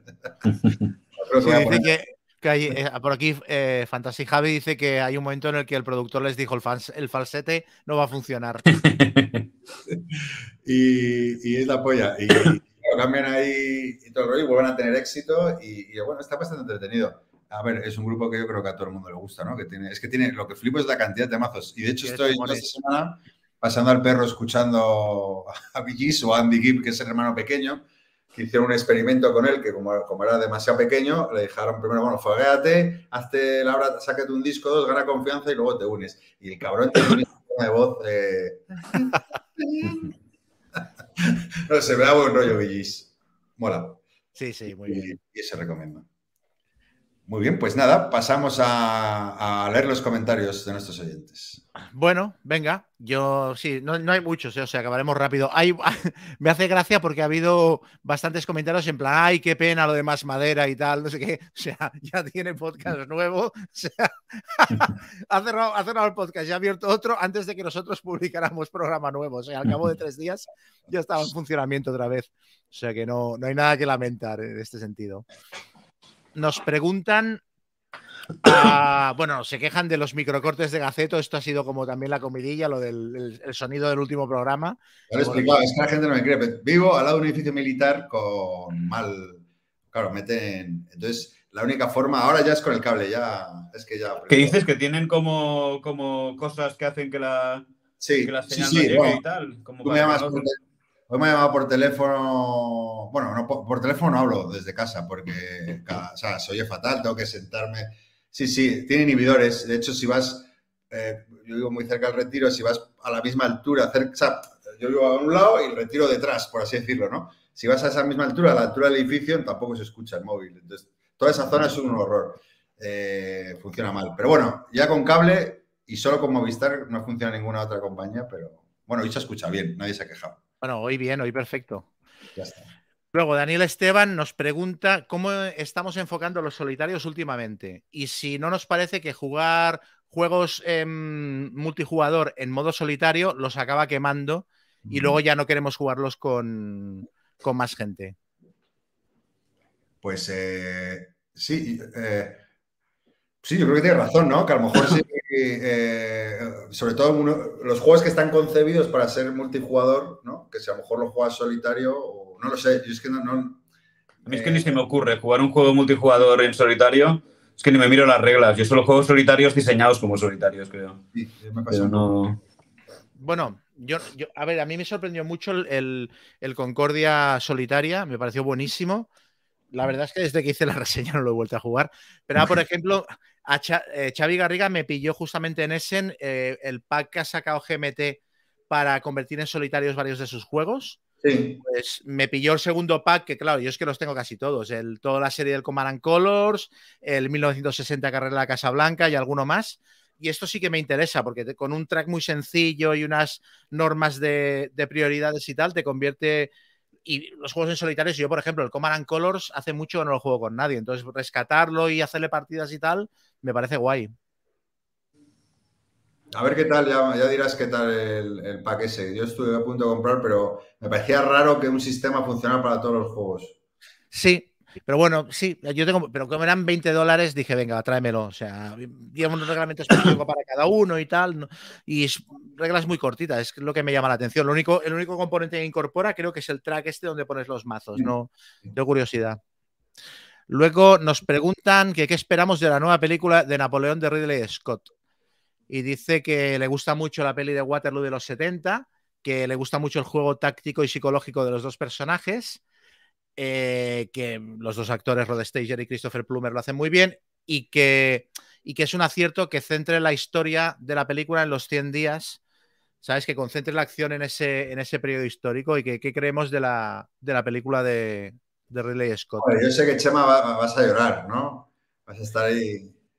Bueno, a ver, eh, yo me acuerdo de Jesús Palacios en un libro que hizo sobre, sobre críticas de películas y tal, decía que le gustaba mucho Gladiator y que a la gente que criticaba Gladiator que le decía que no puedes ir al cine pretendiendo que te den una clase de historia, que tienes que ir a ver un entretenimiento. Entonces yo, Napoleón, la voy a ver como un gran espectáculo y, y me santiguaré cuando hayan aberraciones históricas que me choquen mucho y tal. Lo que sí que me preocupa es que Em, claro, va a cubrir un periodo bastante extenso, entonces que no le pase un poco como a la película de A la Triste, por ejemplo, que intentaron resumir seis libros en uno Ya. y era un correcalles de locos, ¿no? Aparte, este proyecto empezó como una serie de televisión que creo que le pegaba muchísimo, entonces mm, tengo muchas ganas de verla, pero voy un poco con cautela. Ya.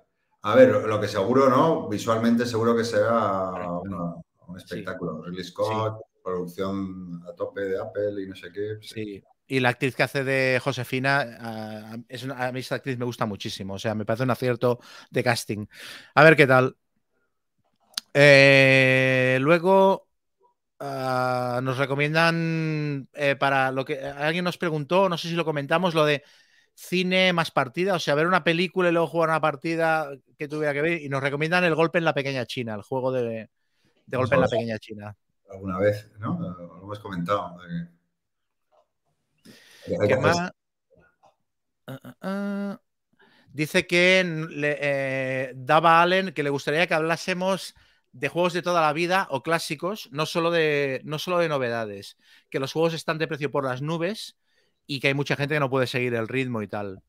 Yo creo que hay un cambio en esto, en los podcasts y en la gente que hace divulgación, eh, como mínimo en, en- en España, yo veo que se está empezando a hablar más de juegos clásicos, hacer que los juegos respiren más y no, más contenido de este tipo. A ver, eh, después de ese va a estar complicado. Porque hay una lista ahí, pero... Bueno, viene este mes que todos son ¿no? los Sí. podcasts de ese, ¿no? El- Sí, sí, sí, claro, todos- Pero bueno, hoy, hoy habéis hablado del, del, del Borgoña. Es verdad. Que- Sí. Sí, pero me parece guay. Sí, sí, tenemos que esforzarnos a que no, sea- no estar siempre obsesionados. que, oye, y si rejugamos, pues volvemos a hablar. Seguro que algo nuevo sale. Y además, sabes, sí, tienes razón. Estoy de acuerdo. Y estoy mirando y ya, ya está, porque luego hay gente... Insultos contra son, son insultos contra ti por el sonido, o sea que ya, ya estaríamos. No, hay un comentario de uno, pero es un, bueno, es un tema un poco largo sobre que sobre em, que, que la afición, o sea, cuando yo comenté lo de lo de más madera y que los otros dos habían dicho que, que era muy esclavo tener que estar al día de las novedades y que dedicar mucho tiempo, el tío hace un comentario diciendo que, claro, que, que en realidad si no te dedicas profesionalmente, mantener el ritmo de, de cobertura, de la afición, de lo que sale, rejugar cosas encima y además luego acabar montando las partidas de lo que te apetece, o sea, hay algo, hay una de las patas de la mesa que se acaba resintiendo inevitablemente y que es normal que, que se cansen, ¿no? Mm. Por eso traemos a invitados también. para que- Exacto, que nos, nos descarguen un poquito. Ah, y, dice- y también dice que, que, por favor vosotros no, no lo dejéis. Nosotros estaremos aquí.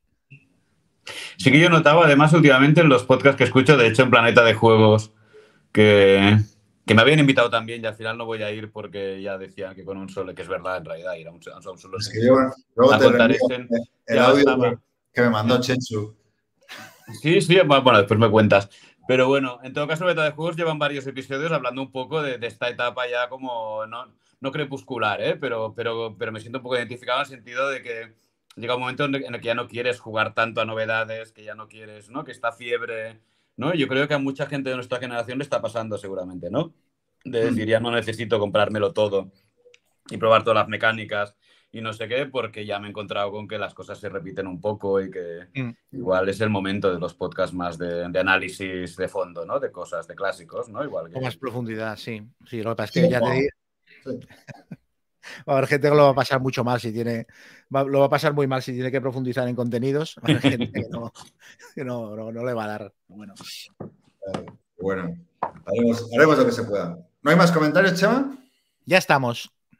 Pues nada, eh, Albert, eh, ha sido un placer. Muchísimas gracias. Pues por- he estado muy a gusto, muchas gracias por traerme aquí y por ¿no? llevarme a ese. ¿Eh? Es la primera vez que venías a- al Mambo. Al mambo, sí, claro. Sí, sí. A ver si. A ver si. repetimos. Cuando lo que sea, sí, sí, ya me diréis. Pero vamos, o al otro Essen o cuando me Ah, digáis. Un placer escucharte. O cuando conseguimos acabar la, la campaña de Stalingrad, ¿no? Hacemos una crónica. Es Sí, verdad. sí, Claro, sí, yo, yo tenía la reseña pendiente hasta que acabáramos de jugarlo, pero lo Claro, tenemos claro. parado Pues, desde hace tres sí, meses. sí. Lo acabo de vender hoy, después de seis partidas, porque no, no avanzaba y porque quiero el Battle of Britain, el nuevo. Y digo, venga, tomar por culo, no da igual. Es que no, es que ocupa mucho. Estoy en modo. Muy grande la caja. Pero bueno, yo la tengo en casa de Chema, o sea que no. Sí, claro. No, no, yo, mis amigos están muy contentos conmigo porque mi casa es el almacén de todo el mundo. o sea. Sí, sí. Pues nada, si queréis despediros, a ver, Chema. Pues nada, jugar mucho y disfrutar y, y eso. Y voy a buscar ahora Hundreds of Beavers ya, a ver si la encuentro en algún sitio. Pues nada, eso que muy bien, que intentaremos que el siguiente programa no haya tanto espacio, eh, o sea, hacerlo antes, vamos, que hemos estado tres o cuatro semanas desaparecidos y me voy inmediatamente a buscar el helado que ha recomendado Albert. Pues nada, muchísimas gracias a los más de 60 personas que han estado eh, y por comentando y demás. Eh, nos vemos en el siguiente programa. Hasta pronto. Hasta Y luego. con, con Bee Gees, que lo voy a poner. voy a poner. Ta, ta, ta, ta. Venga.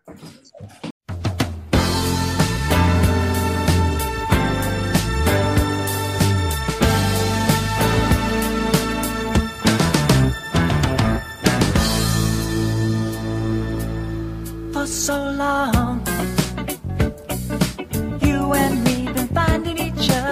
for so long. And the feeling that I feel for you is more than stronger. Take it from me. If you give a little more than you're asking for, your love will turn the key. Darling, mine. I would wait forever for those lips of wine build my world around you, darling. This love will shine, girl. Watch it and see.